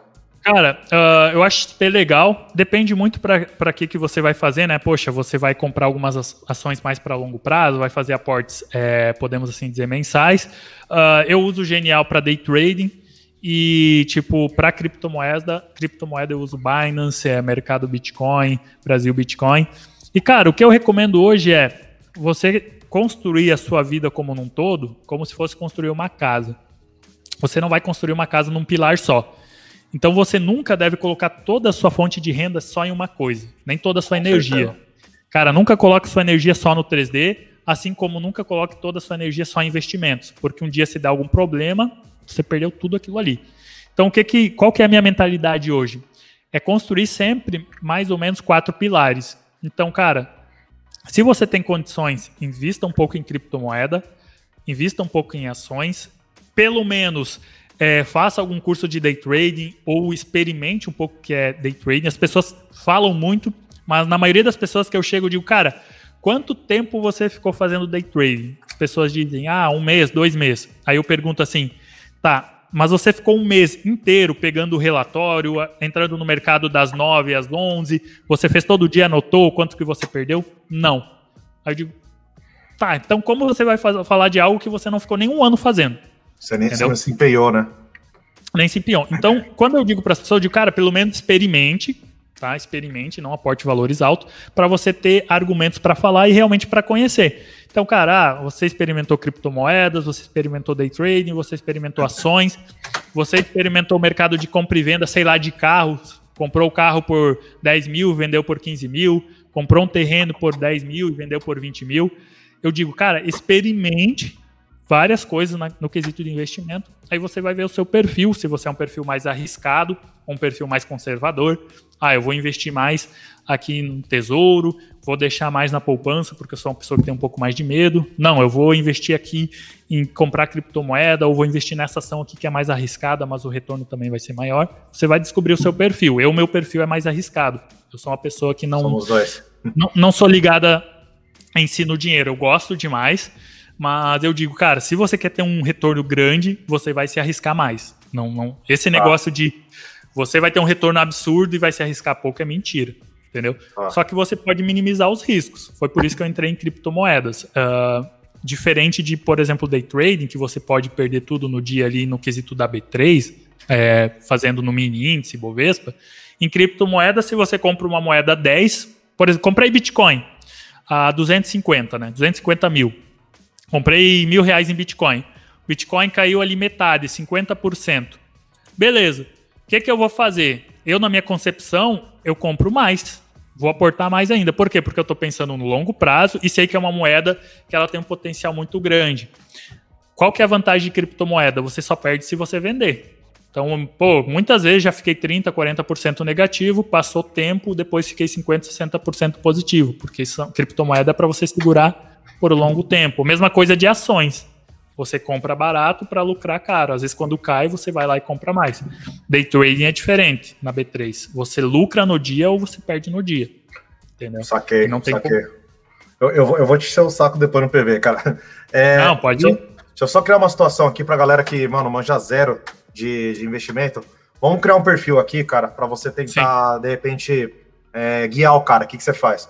Vamos supor que a galera é, manja zero, tá? De, de, investimento de qualquer tipo, desde XP até criptomoeda e tal. E ele conseguiu juntar 5 mil reais, tá? Sim. E o, per, e o perfil do cara é cagão total. O cara tem medo de, de perder o dinheiro e tudo mais. E aí, de repente, o cara vai perguntar para você, do tipo assim, a primeira pergunta que eu fiz pro meu corretor lá de investimento foi: uh, escutei tanta lenda sobre esse mercado de, de investimento que parece que você pode sacar mensalmente uma grana que está rendendo, né? E aí a primeira explicação que o cara deu, né, a primeira aulinha ali no, no, no próprio áudio do WhatsApp foi, é, não, quanto mais tempo você largar o dinheiro lá, melhor para você. Aí Sim. vamos pegar um perfil do cara desse aí, o cara é cagão e quer sacar uma quantia por mês. O que, que você ia guiar para esse cara? O que, que você, você cara, quer compartilhar? Sendo bem sincero, Pro, pro cara, talvez pro cara que vai querer te vender alguma coisa ou para ele ficar te dando dica mensal, ele vai dizer o seguinte: ah, não, cara, começa a aportar não sei o que, ou faz aqui um, um curso comigo que eu vou te guiar. Eu sendo bem sincero, 5 mil não vale você. Tipo, ah, eu tenho to capital total de 5 mil e eu quero deixar isso para me render mensal. Não vai te render quase nada. Entendeu? Quase nada. Qual que é a minha estratégia sempre? Eu tenho pouco capital, eu vou arriscar um pouco mais para fazer um capital grande, e daí sim, com esse capital grande, eu vou colocar, tipo, sei lá, comprar alguma ação, entre aspas, mais segura, ou fazer alguns aportes para FIIs, né, que é fundos imobiliários, para esses fundos imobiliários me render alguns lucros mensais. Só que, cara, hoje você vai ter um lucro, digamos assim, interessante a partir de 200 mil, 300 mil, um capital cheio para fundos imobiliários. Ninguém vai ter dizer isso. Eles vão te mentir dizendo o seguinte: não, compre aqui nosso curso tal que a gente vai te ensinar. Você só precisa de 10 reais é, para comprar uma ação e ir aportando. Você vai fazer as contas lá, você vai ficar 100 anos e não vai ter lucro é, considerável. Então, a minha estratégia é, cara, com 5 mil, vê algum projeto de criptomoeda interessante que você consiga, por exemplo, fazer 30 mil, 35 mil, que é viável sim. Tem algum a site que a galera de... consegue acessar, mano? De cripto? Se tem algum site? É, se tem algum lugar que a galera consegue é, acessar para de repente, sei lá. Cara, então tá aí tá. É, hoje a gente não tem muita informação direta. Por exemplo, tem uh, o site da Binance, já, só que ela é uma plataforma de negociação. A gente tem o Infomoney, só que ele é muito aleatório. Por mais que a gente está vivendo um boom de, de questão de, finan de financeira, você não vai encontrar um lugar direcionado que eles vão te orientar dessa forma. Foi aí que eu criei a mentoria para o meu grupo de amigos. Entendeu? Mas ele, ele gera dados, de uma maneira geral. Ele gera dados. Aí Boa. de Bovespa, é, criptomoedas e tudo mais, tem bastante informação. Já é um começo. Tem bastante tá. informação. Então Aí eu sempre digo, cara, se você tem um, um, capital pequeno, o seu primeiro objetivo vai ser se arriscar um pouco mais para fazer um capital maior. Então supomos que, cara, eu tenho 5 mil reais, não tenho é, trabalho ali ganhando 1.500 por mês, 2 mil. O que que eu faria? Esses 5 mil reais eu tentaria comprar algumas criptomoedas boas e hoje está muito bom aí para a questão de cripto. Eu estou pegando bastante é, lançamento em fan tokens, inclusive eu comprei do Arsenal e da Inter, e o pessoal não entende, né? É, questão de fan tokens, uh, o pessoal criou, entre aspas, é uma criptomoeda de um time, e nesse pré-lançamento, cara, por exemplo, a moeda vai sair te custando 8 reais. Aí você tem uma quantidade X, você só pode comprar 2 mil dessa moeda, que é o pré-lançamento. Ela bloqueia, e depois de dois meses sai o lançamento oficial. Só que você comprou, comprou a 8, eles chamam o preço do cafezinho, você comprou a 8 reais, e quando ela lançar, ela já vai lançar às vezes em 40, 45. Então, dentro da parte de, de, de, de, finanças, existem várias outras áreas que vai depender do seu conhecimento e o quão você foi adentro para fazer dinheiro, entendeu? As pessoas dizem que não existe dinheiro fácil. Essa é uma mentira de pessoas ricas, porque elas precisam de pessoas dependentes para fazer o trabalho delas. Entendeu? O problema Pô, é a palavra fácil, né, cara? O que, que você julga fácil? Ficar pouco tempo no PC? Saca? É aí que tá. Porque, é. por exemplo, quando eu falo assim, cara, você quer começar a fazer dinheiro, você vai ter que começar a estudar. Quando você fala assim, começar a estudar, a pessoa, ah, não, velho, eu só quero apertar um botão e deu. E não é. É a mesma coisa que 3D. Você precisa estudar. Aí o que, que o cara faz? Eu pego muito pré-lançamento dos times e vou juntando, vou juntando para quando eu tenho um capital maior, eu vou começar daí a comprar ações ou eu vou aportar numa criptomoeda para deixar um, dois anos para me dar um grande valor e daí para ações. Então, a minha estratégia hoje, para quem tem pouco dinheiro, pouco dinheiro, se arrisca um pouco mais para buscar um capital maior. Depois que você tiver um capital maior, aí você vai para ações. Eu não recomendo hoje o cara ir para ações com dois, três mil reais. Porque, então, cara, você não vai ter um retorno bom. É que aí do tipo assim, ó, é uma coisa que eu faço, né? Você aproveita e me dá um puxão de orelha aí. Minha namorada Sim. chegou, Priscila Neri. Aprendi muito mais com essa mulher, viu, cara? Isso aqui é mulherão. Show. E o, o, David, o David Pascoal comentou aqui, cara, ele também, já troquei muita ideia com ele de. Ele faz o investimento de imobiliário que você comentou. Agora, tipo assim, ó, uma coisa que eu comentei muito com o meu corretor é tipo assim, cara, eu quero usar, né? Eu tenho uma quantia X, tá? Eu topo tranquilamente pegar 60% da quantia e jogar uma parada mais arrojada, mais arriscada, né? Na XP, Sim. o arriscado lá é funciona diferente. Seu, é, dá para você colocar ali a grana vai, vai ter uma, uma, uma, movimentação lá específica, eu não vou saber explicar, mas ela é realmente, aqui, cara, assustador. Tanto que ele falou, não fica olhando o aplicativo da XP todo dia, que você vai infartar. Você não. vai olhar no dia seguinte e fala, caralho, perdi mil reais, saca?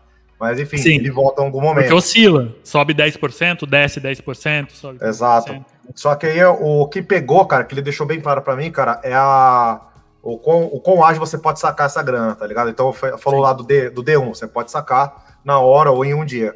Uh, e tem alguns lá, cara, esses, geralmente esses bem assim, mais arrojados, é, cara, é, costuma ser D30, leva 30 dias pra você sacar. Aí Sim. eu falei, tá, peraí, eu tenho um filho, tá ligado? Aluguel, um monte de gasto. E eu fiquei com medo do tal, da tal da situação emergencial, saca? Aí eu pedi essa indicação para ele de, cara, o que, que eu posso fazer aqui, nem que seja para render pouco, para eu ter uma parada emergencial. Né? Então, do hum. tipo, você vê que o perfil é preciso de um estoquezinho para emergências, para, sei lá, dar entrada numa, uma coisinha aqui agora que, sei lá, alguém furou, furou o pneu do carro, não tem dinheiro na conta, Sim. sacar. E, né, uma. Mas mesmo assim, você tem grana o suficiente para fazer um investimento mais arrojado. Aí eu te pergunto, cara, como você falou aqui, de 5 mil, né? Vamos supor que eu só tenho só 5 mil. Você falou de dois pau em criptomoeda. Esse saque aqui, é, cara, é coisa de um ano, sei lá, para você largar lá.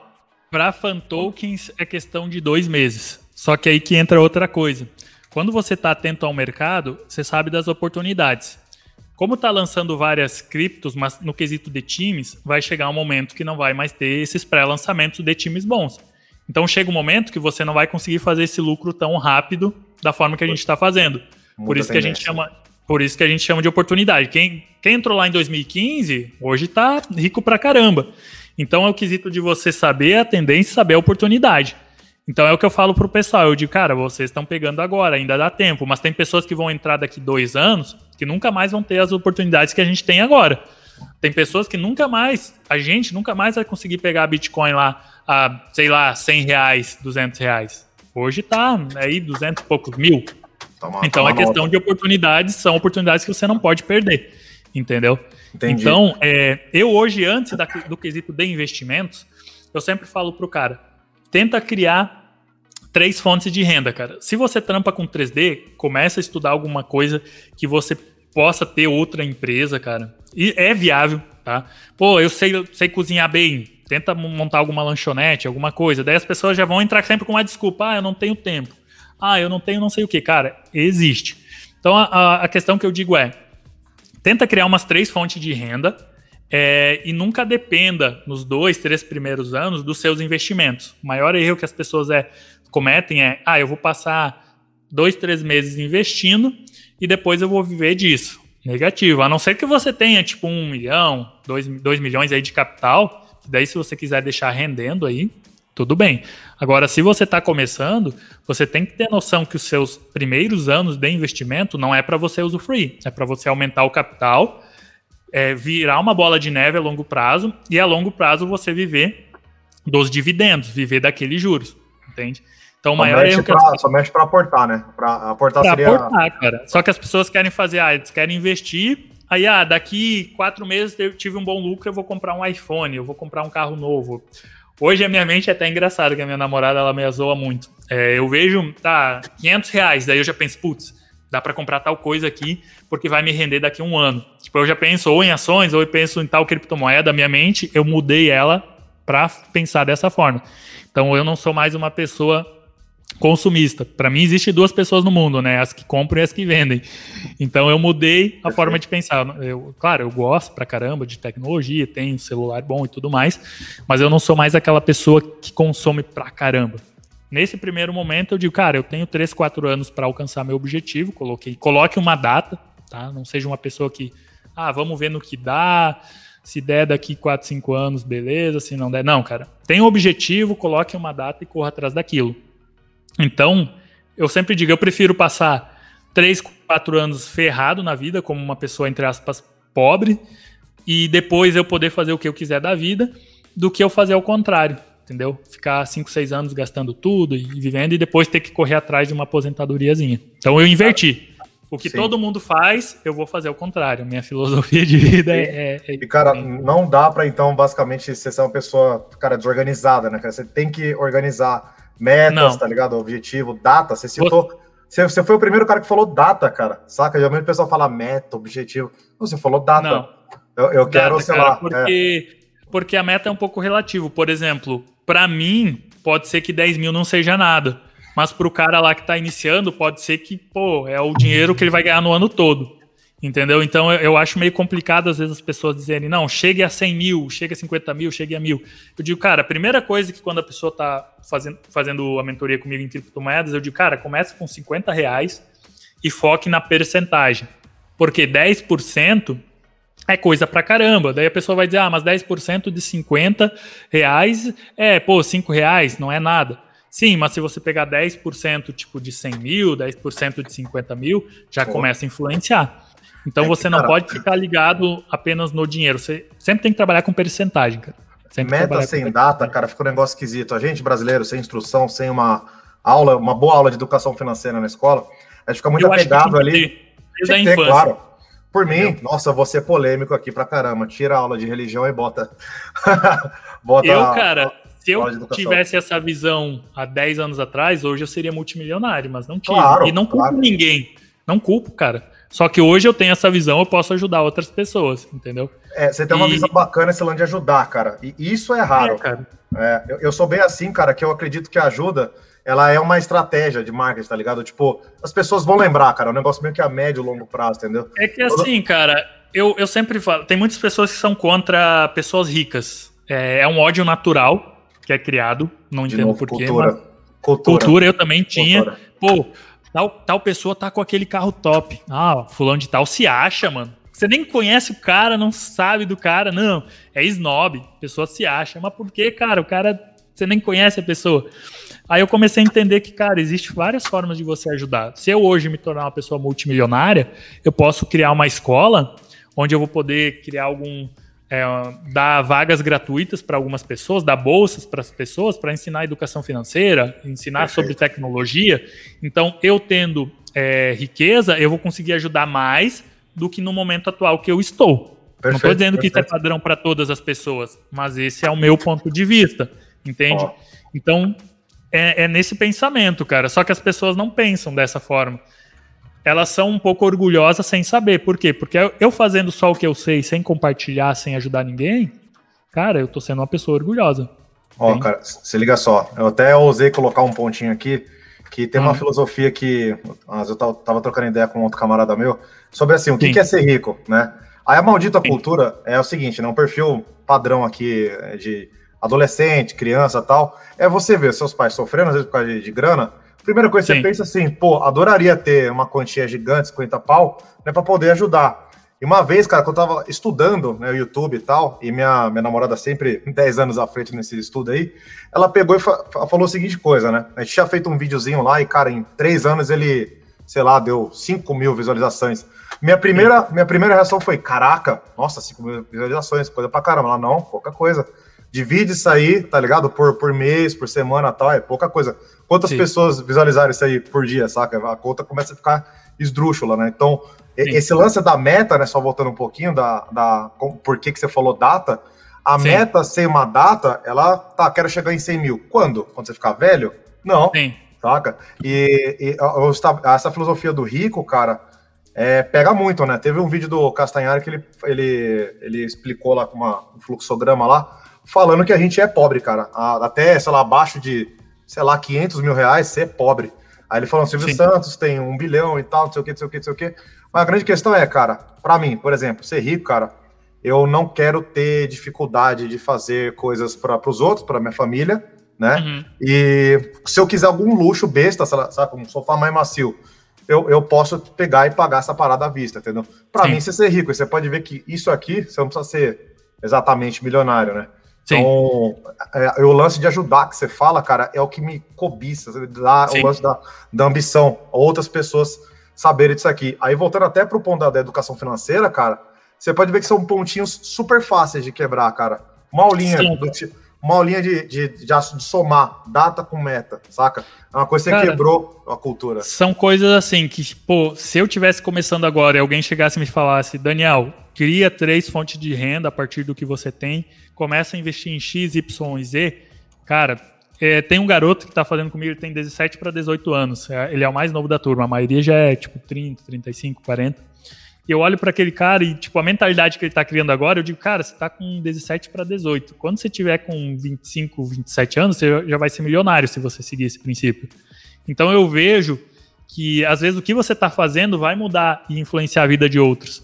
Então, quando você começa a entender que não é sobre você apenas, aí você é uma pessoa que não desiste mais, entendeu? Porque, cara, você pensa, poxa, se eu desistir hoje, automaticamente eu vou estar prejudicando várias outras pessoas. Uh, e eu sempre digo, cara, que riqueza e prosperidade são duas coisas diferentes. Para mim, prosperidade é não te faltar nada. Então, poxa, eu quero comer tal coisa, beleza, posso comer.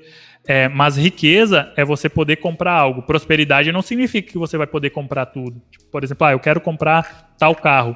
Não vou poder, não tá me faltando nada, mas eu não posso comprar tal carro. Agora, quando eu sou rico, poxa, eu posso ir comprar aquele carro. Falou Entendeu? tudo. Falou tudo. Então são, são pontos diferentes. Falou tudo. Cara, só para ajudar a construir o perfil para a galera aqui, ó, eu uhum. queria pedir uma opinião sua sobre esse lance de ter ali uma, uma situação emergencial aqui, né? Eu tô até organizando aqui, galera, para quem chegar na live aí tá, tá vendo o que a gente tá falando, né? Então, nesse caso aqui, os dois pau seria para o cara realmente fazer o dinheiro trabalhar, né? Aí eu te Sim. pergunto, cara, se eu, por exemplo, eu sou eu sou o cara aqui do perfil, esse três pau aqui, cara, eu queria deixar para alguma emergência. O que, que você fala sobre emergências? Assim, é, eu quero deixar uma grana ali, mas não quero colocar na poupança da Caixa Econômica Federal, que, não, cara, se pode até perco o dinheiro, não é que eu não rendo nada, se pode Sim. até perco. Aí, o que, que você fala sobre uma poupança cara, melhor aí? É que são N fatores, porque eu sempre analiso o perfil. Existem pessoas que têm filhos, que têm mulheres, Existem pessoas que são solteiras, tipo, no meu caso, eu, eu tô namorando, mas é tipo, caraca, eu não, não me preocupo muito no, no quesito de filhos, então você fica mais, entre aspas, mais, mais tranquilo. Filho muda mas, toda essa conversa. é, mas aí que entra a questão dos pilares, porque se você tem uma só fonte de renda, então, por exemplo, eu trabalho só para tal empresa e eu só tenho 5 mil, a minha vida vai ser muito mais difícil porque vai influenciar muito o meu psicológico. Então, por exemplo, comprei 2 mil em criptomoedas, eu trabalho só para X empresa, então eu não posso perder meu emprego e me sobrou 3 mil reais. Então, o seu psicológico para dormir vai ser muito difícil, entende? Vai ser, vai ser demais. Então, eu recomendo, cara, se primeira coisa, se você tem só um trabalho, trate de começar a fazer freela, trate de começar a buscar outras fontes de renda, para quando você começar a investir, o seu psicológico não influencie tanto. Tipo, ah, vou colocar esse valor aqui, beleza, mas eu não sou uma pessoa que vai depender 100% disso ou 100% do meu trabalho. Perfeito. Tudo vai estar tá ligado ao teu psicológico, cara. Tudo vai estar tá ligado ao teu psicológico. Definitivamente, você ter uma fonte de renda, renda só, um emprego só, você considera arriscado, cara, é perigoso. Cara, eu, eu considero arriscadíssimo demais, porque, cara, um exemplo, sei lá, você trabalha utilizando as mãos, quebrou a mão, sei lá, vai ficar três meses sem poder trabalhar, daí você vai voltar a trabalhar, o pessoal vai dizer, não, você apresentou atestado, cara. Empresa, sinto lhe informar para vocês, pessoal que estão assistindo, ela quer resultado. Não é. existe esse negócio, tá, vou vestir a camisa, é. Cara, não deu resultado? Tchau, velho. Infelizmente é assim. Tá? Nossa, é, é a realidade.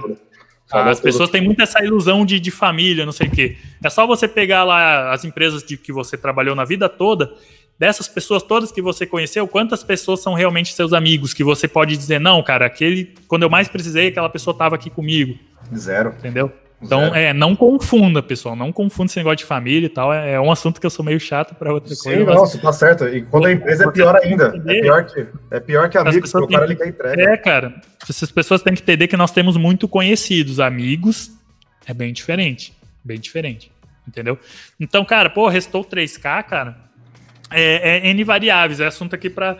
Pô, vai depender. Pô, você tem filho, não tem? Uh, cara, você tá sozinho, não tá? Eu sou o cara que arrisca mais. Então, tipo, desse, desse valor todo, eu deixaria 3K, tipo, no, no Tesouro Direto lá, ou até mesmo na poupança, para futuras oportunidades.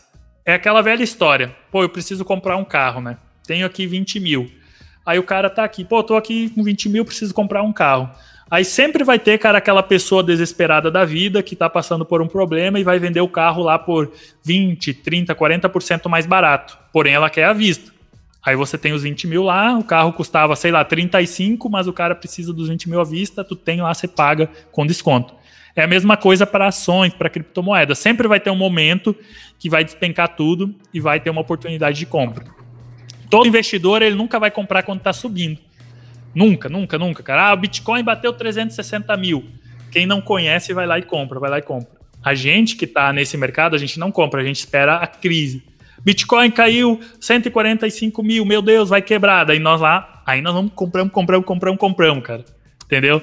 É, porque a gente já tem o um tempo. Então, nas crises, é, são as oportunidades. A gente fala, o dinheiro muda de mão. É nas crises. Nas crises que há a oportunidade de você realmente fazer muito dinheiro e começar seu patrimônio para riqueza. Realmente, não é esperar a crise chegar, né, cara? Que geralmente o, o eu já vi muito assim, até no, no Face, assim, a pessoa falando, cara, agora eu preciso começar a estudar investimento, criptomoeda. Por quê?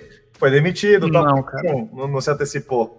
Não. Né? não aí, aí entra, aí entra outra questão. Pô, você tem 5 mil, não investe os 5. Pô, investiu 2, deixa 3 mil para uma oportunidade. Aí bateu a crise. Tipo, aí Bovespa, se a gente pegar lá, chegou, se eu não me engano, eu lembro que eu, eu passei nessa crise aí uh, ano passado, ela caiu quase 50%, cara. Ela chegou acho que 55 mil, 63 mil aí Bovespa, e ela tava tipo 119 mil, entendeu? Aí ela caiu lá metade. Quando ela cai metade, se você investiu tudo, você não tem dinheiro para comprar ela barato. Entendeu? Por exemplo, ah, você investiu 5 mil. Aí tal moeda estava custando 20, ela caiu para 10, você não tem mais nenhum dinheiro para comprar ela 10. Então você sempre tem que ter um valor em caixa para as oportunidades. É o que a gente fala. Quando deu essa crise, cara, todo mundo desesperado, os investidores metem a mão na compra. Pô, tá metade, tá 50% mais barato. Eles não pensam no, tipo, no agora. Uh, quem entra em investimento pensa muito no agora. Eu era uma pessoa muito assim. Pensava muito no agora. Pô, eu quero comprar algo agora para daqui um mês, pô, vou estar tá rico. Não funciona assim, cara. Eu tô construindo visando 4, 5 anos. Entendeu? Não, tá construindo certo, tá pouco certo. a pouco, construindo nessa questão. Só que ao mesmo tempo existe a oportunidade de você fazer muito dinheiro num intervalo é, bem rápido. Então você tem que considerar todas as opções. É, é um paradoxo, eu sempre falo. Você pode, você vai demorar muito para fazer dinheiro e ao mesmo tempo você pode fazer dinheiro muito rápido. Entendeu? São questão Justo. de oportunidade. Você não pode ser absoluto. É, quando alguém chega e me conta alguma coisa, eu nunca vou ser aquele cara que diz, não, eu vivo só desse jeito, nasci assim, vou morrer assim. Não, cara, eu escuto a pessoa, digo, hum, isso aqui é interessante, vou trazer para minha vida. Sim, Você não sim. pode ser aquela pessoa fechada. E, cara, a gente olha criptomoedas aí, a própria TIRS, o CHZ. Quem comprou lá dia 31 de janeiro, viu ela valorizar 100 vezes, mano. Se você tivesse colocado 10k, seria um milhão. Entendeu? Pô, se você colocou mil, seriam 100 mil. Aí as pessoas dizem, ah, mas isso é uma vez na vida. Não, você vai ver lá Dogecoin, Ripple. Cara, infinitas criptomoedas. Tanto que o governo ele tá tentando achar uma forma de taxar, porque tem muitas pessoas ganhando dinheiro e ele não está conseguindo pegar os impostos, digamos assim, né? Então eu acredito que nos próximos dois anos é a oportunidade para quem começa agora fazer muito dinheiro antes do governo conseguir pegar uma parte disso tudo aí da população. Porque o- o- quando eu digo governo, pessoal, não estou defendendo nenhum lado, estou dizendo o mundo todo. O governo sempre vai querer impostos e querer taxas. Então, quando eu chego à conclusão que, pô, é legal, eu pego uma criptomoeda e das criptomoedas, sei lá, de 100 que existe, 60 delas me deu a oportunidade de ficar milionário e eu vou para ações e vejo que uma ou duas, se eu tenho capital baixo, eu vou ir para aquilo que eu tenho mais chance. Não tô nem querendo dizer de risco ou não. É só você ver a probabilidade. Agora, pô, eu tenho meio milhão de reais, um milhão de reais, aí já muda a minha concepção. Entendeu? Então são N fatores. É, pouca grana, ao meu ver, você tem que se arriscar um pouco mais para levantar um capital mais rápido. Muita grana, você pode conservar um pouco mais e arriscar um pouco menos. Perfeito, Então, é- perfeito. é- é- essa é a minha visão.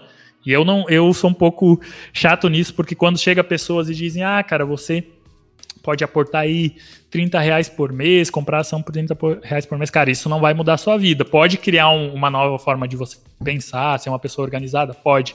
Mas não vai mudar, cara. Sinto lhe informar. Não. Perfeito, cara. Até me, me inspirei aqui, fiz uma, um fluxograma jogo rápido. ó. Me pareceu assim, só, sua opinião, me corrija se eu entendi errado. É, é, você tem do- do- dois pilares que vai formando o perfil aí. Primeiro de tudo, se o cara tem pouca grana, ou uma grana mais, mais rechonchuda aí, e se o cara tem algum dependente ou não, né? Dependente Sim. já englobei, tipo filho, de repente o cara tá Sim. bancando a avó dele e tal, né? Que aí, justamente, não importa se o cara tem um pouco mais de grana, ele tem um gasto maior, a saída dele já tá definida, né? Conheço muita gente, cara, que, puta, em 2011, 12, estourou em 3D lá trabalhando no Dota na época, né? Você tirava uma grana do caramba. O cara tirava Sim. uma grana, tipo, vocês viram, na época, assim, 40 pau. E mesmo assim o cara não enriquecia. Aí, eu, Hum. enfim, né? Aí você vai é, fazendo amizade com o cara e tal, e você vai descobrindo, pô, o cara paga, assim, a família inteira, né? Então, do- dois pontos sensacionais, cara. Rapidão, só para concluir aqui. É, no, no seu caso, então, ah, se um cara ele tem, não tem independente, eu entendi que você estava falando assim no, no português, claro. Cara, mete o louco, se arrisca e faz o dinheiro ele, ele existir. Cara, pô, perdeu 10k, pô, tenta de novo. Entendeu? Tenta Tá. de novo. Não fica preso ao dinheiro, cara. Entendeu? e se tem um cara. Você vai tem um fazer ca- muita grana. Você vai fazer muita grana, mas não fica preso ao dinheiro. Ele não pode controlar você. Você não pode viver pro dinheiro. Entendeu? Então, basicamente, se o cara ele tem independente, é, é quase a mesma dica que você deu, só que uma administração um pouco Cara, melhor, né? É, é um o psicológico que vai pesar muito. Você tem que ser um pouco mais cauteloso, mas aí entra outra questão. Pô, converse com sua mu- mulher, cara, explica o que você tá fazendo para você ter o apoio, entendeu? É, quando a gente trata na questão familiar, cara, você tem que ser comunicativo. Pô, tem um filho aí de 13, 14 anos, cara, comece a ensinar ele já nesse caminho. Por quê? O que que eu fiz? Eu tava muito sozinho nessa questão, foi aí que veio a ideia de montar um- uma turma. Por quê? Eu não queria em si é, fazer o curso, mas em si eu queria um lugar, uma equipe onde eu poderia falar de dinheiro, falar dos objetivos e todo mundo tava na mesma direção. Porque a partir do momento que você tá sozinho, cara, e você não consegue falar com alguém, é muito difícil. Entendeu? É muito difícil. Então, a primeira coisa que eu fiz, eu disse, cara, eu tenho que criar uma equipe. Assim como eu vim do 3D, que é a equipe, eu tenho que criar uma equipe para a parte financeira. Como que eu vou fazer isso? Se não tem ninguém, vou ensinar as pessoas para a gente andar junto. entendeu? Porque eu gosto da parte financeira, cara, porque, pô, se eu ganho, você ganha. Não é uma coisa assim que se eu ganho, você perde. É uma parada que, pô, a gente comprou tal ação junto. Se ela subir, cara, a gente ganha junto. Se ela descer, a gente perde junto.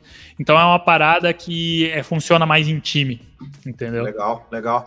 Cara, só para a galera, galera, aí ter uma, uma opção, o que, que você recomenda de repente para uma poupança um, que, que não é tão ruim quanto uma da Caixa Econômica? O cara que é muito cagão mesmo e precisa ter uma quantia ali guardada, assim, e não quer a poupança. O que, que você recomendaria para esse cara? Não pode cara, arriscar. Uh é que assim, na verdade, tudo é arriscado. Se você deixar na poupança, tesouro direto, é, pô, CDB, tudo mais, uh, de qualquer maneira é arriscado. Você nunca vai estar tá fora do risco, entendeu? Pô, é cara, ah, eu, eu boto na XP. Tem uma lá que, cara, é risco quase zero e ela tem um, ela tem um Porsche D mais um e eu, ela, ela meio que promete, ela mostra os dados lá e tal, e ela meio que promete uma quantia legal a, a longo prazo, tá ligado? Então, assim, eu, no caso, botei uma quantia ali para emergência, entendeu? Sim. E arrisco. É, então, aí que tá. Você falou uma palavra-chave. Uh, por que, que você está investindo nisso, cara? Porque é para emergência. Então, qual que é seu objetivo? É tirar lucro? Não. Meu objetivo é que ela renda um pouquinho, mas se eu precisar tirar agora, Exato. eu vou conseguir. Então, é que o meu ponto de vista, coisa... eu, tinha, eu tinha na Caixa Econômica, eu perdi dinheiro, cara, real, a longo sim. prazo, entendeu? Sim, então só eu não prazo, queria sim. perder. Eu quero ver pelo menos a mesma quantia. Sim. Entendeu? Então, aí que tá. Um, a primeira coisa que as pessoas têm que saber quando começam a investir é o porquê você quer investir. Entendeu? Cara, por que, que você quer investir? Ah, eu quero investir porque em tanto tempo eu quero ter tal valor, eu vou ter uma meta, mas isso aqui é para minha aposentadoria ou isso aqui é para mim comprar um carro. Quando você começa a investir só por investir, também você cai naquela noia de tipo, cara, eu tô fazendo isso, mas não sei por que eu tô fazendo isso. Você tem que ter o porquê, cara. Ah, não, isso aqui é para minha aposentadoria. Tipo, ah, eu quero chegar a um milhão de reais porque vai me render seis mil reais por mês. E tá show. Você tem um porquê, você tem uma meta, você tem um tempo, mas você ao mesmo tempo tem o porquê daquilo. Entendeu? Você é a primeira coisa que você precisa saber é por que, que você quer fazer tal coisa.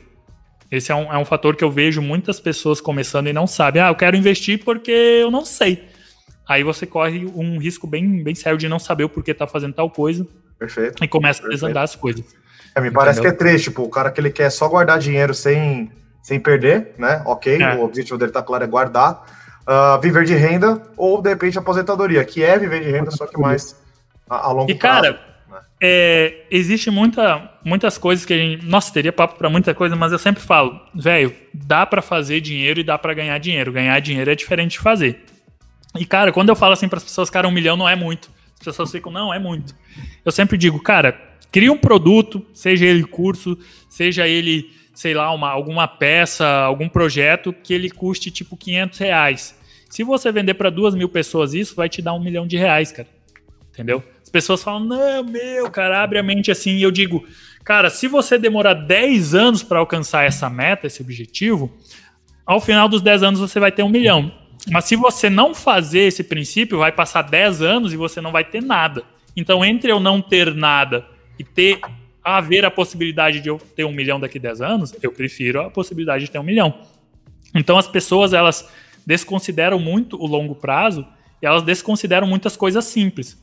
Na mente dela é só investir, mas você pode ficar milionário sem investir, cara, no quesito é, bolsa de valores, no quesito ações ou criptomoedas. Então vai muito da questão de visão. Só que entra o teu psicológico e emocional. Aí entra os pilares de fontes de renda. Você não pode usufruir desse projeto, desse curso, é, de, disso que você tem para vender a 500 reais. Se você usufruir, você não vai conseguir chegar no objetivo. E aí, Andrade, beleza? Tá felizão hora, com as cripto, né? Aí, o Daniel é, é, engraçado que ele é o meu mentor em 3D e ao mesmo tempo é, ele tá fazendo curso comigo de cripto. Então a gente que se louco. troca.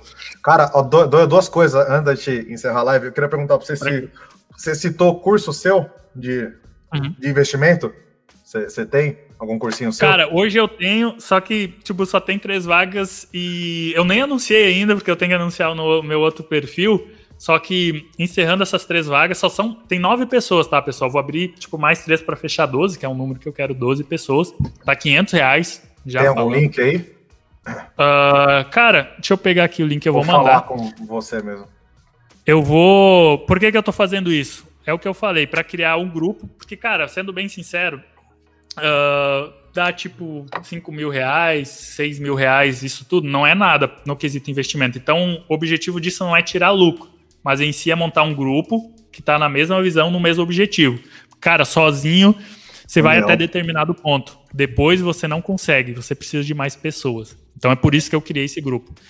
Vai ter mais três vagas. Depois desse ano não, vou, não vai mais ter curso, entendeu? Não vai ter curso nenhum. Talvez ano que vem abra, mas o meu objetivo é essa equipe aí. A gente tem alguns planos com eles aí, tá dando muito Maravilha. Bom. Se alguém que tá vendo a live quiser, quiser entrar em contato com você, depois eu deixa até sou meio chato, cara, porque eu falo, cara, eu não, não ofereço mais curso de desse, nesse quesito de investimento, tudo mais, que o pessoal acha que é muito caça-níquel, entendeu?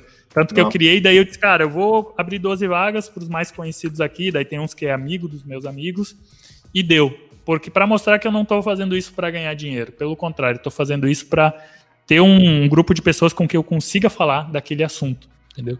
Se Sim. não tem pessoas ao seu redor, você cria e traz essas pessoas.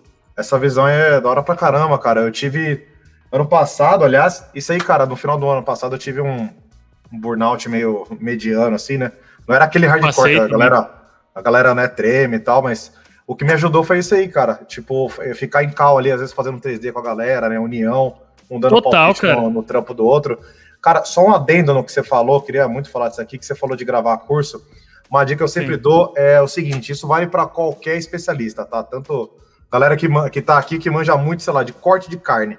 Se você gravar todo o seu conhecimento num, num esqueminha, num fluxo legal de aula, aulas de, sei lá, de 8 a 10 minutos, bolar um script legal tal, você tem um tesouro na sua mão. Você pode, de repente, criar sua própria plataforma e subir lá, você pode é, jogar no Hotmart, Udemy, né, vender para alguém, enfim, só tenha todo o seu conhecimento documentado e gravado. Essa é a dica, cara, que eu dou para geral. Isso aqui vale para qualquer pessoa. Cara, eu fiz uma lista aqui para ajudar o pessoal que está vendo aí, ó eu fiz uma lista aqui de possibilidades de formas de, de investimento, né? Você citou criptomoeda, né? Ações, bolsa de valores, Sim. no caso, seria a mesma coisa que, que ações, né? Ou não? É, bolsa de valores tem o day trading, que a gente chama, e tem o quesito de ações também.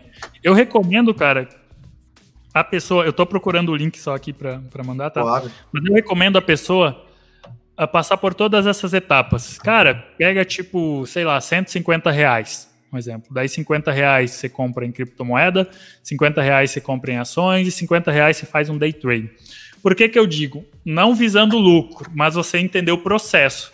Entendeu? Para você começar a entender o processo. Pô, como que compra uma moeda e como que vende? É assim que eu faço lá no curso, entendeu? Pô, como que faz para criar uma conta ali? Como que funciona um day trading? Para você entender como funcionam as coisas para depois pensar em investir mais. Você não pode ser aquela pessoa que é guiada, tipo, ó, compra tal coisa, compra tal coisa. Você tem que entender o que está fazendo. Essa é a ideia sempre. Deixa eu pegar link. Deixa eu pegar aqui. É, eu botei também, cara, investir em negócio, né? Uma forma de, de, de investimento, né? Total, cara. O que você pessoa. falou ali é, sobre o cara, tipo, o corte de carne e tudo mais, tudo é válido, cara. Tudo. Total. Só que as pessoas elas desprezam. Você não pode desprezar, cara, o, o que você sabe. Talvez você tá começando no 3D ou tá no 3D, mas você é muito bom, sei lá, em costurar tal coisa. Sempre vai ter pessoas interessadas, entendeu? Tudo que você sabe é porque alguém precisa, entendeu? Tudo que você sabe Sempre é porque tem.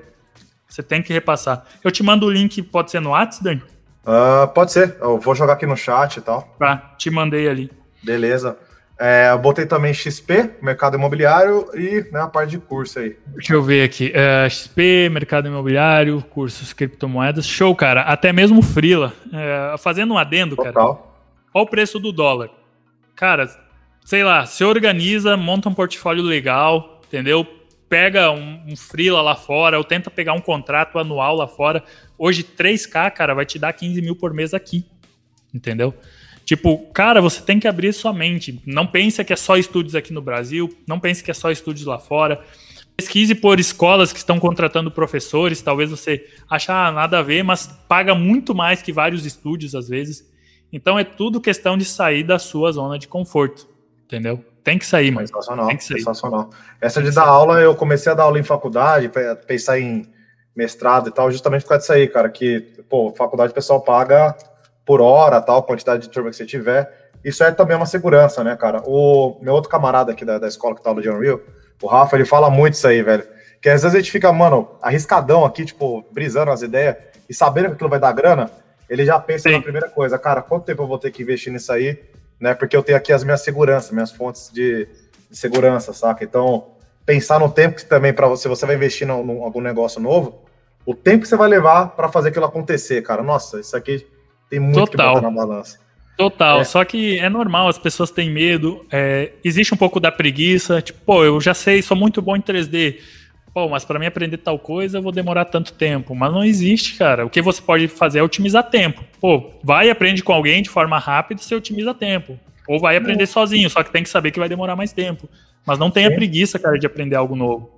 Sabe? Aliás, Lembra um... sempre o seguinte: você está como um profissional, mas você não é aquela função, você não é engenheiro, você está como engenheiro, você está como artista. É, eu sempre falo e sou contra, só já, já encerrando aí daí.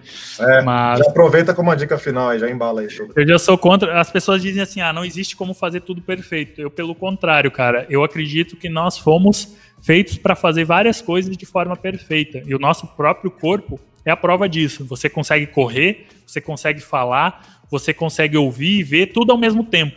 Então, com certeza, você não foi feito para fazer só uma coisa perfeita. Você foi feito para fazer várias coisas. O seu próprio corpo é prova disso. Entendeu? Quando você começa a fazer analogias. Então, velho, para com essa noia de você é só uma, você é só uma profissão, você, tipo, só sabe fazer uma coisa. Não, cara, você pode e tem potencial para fazer várias coisas. Senão você não ia conseguir nem constituir família.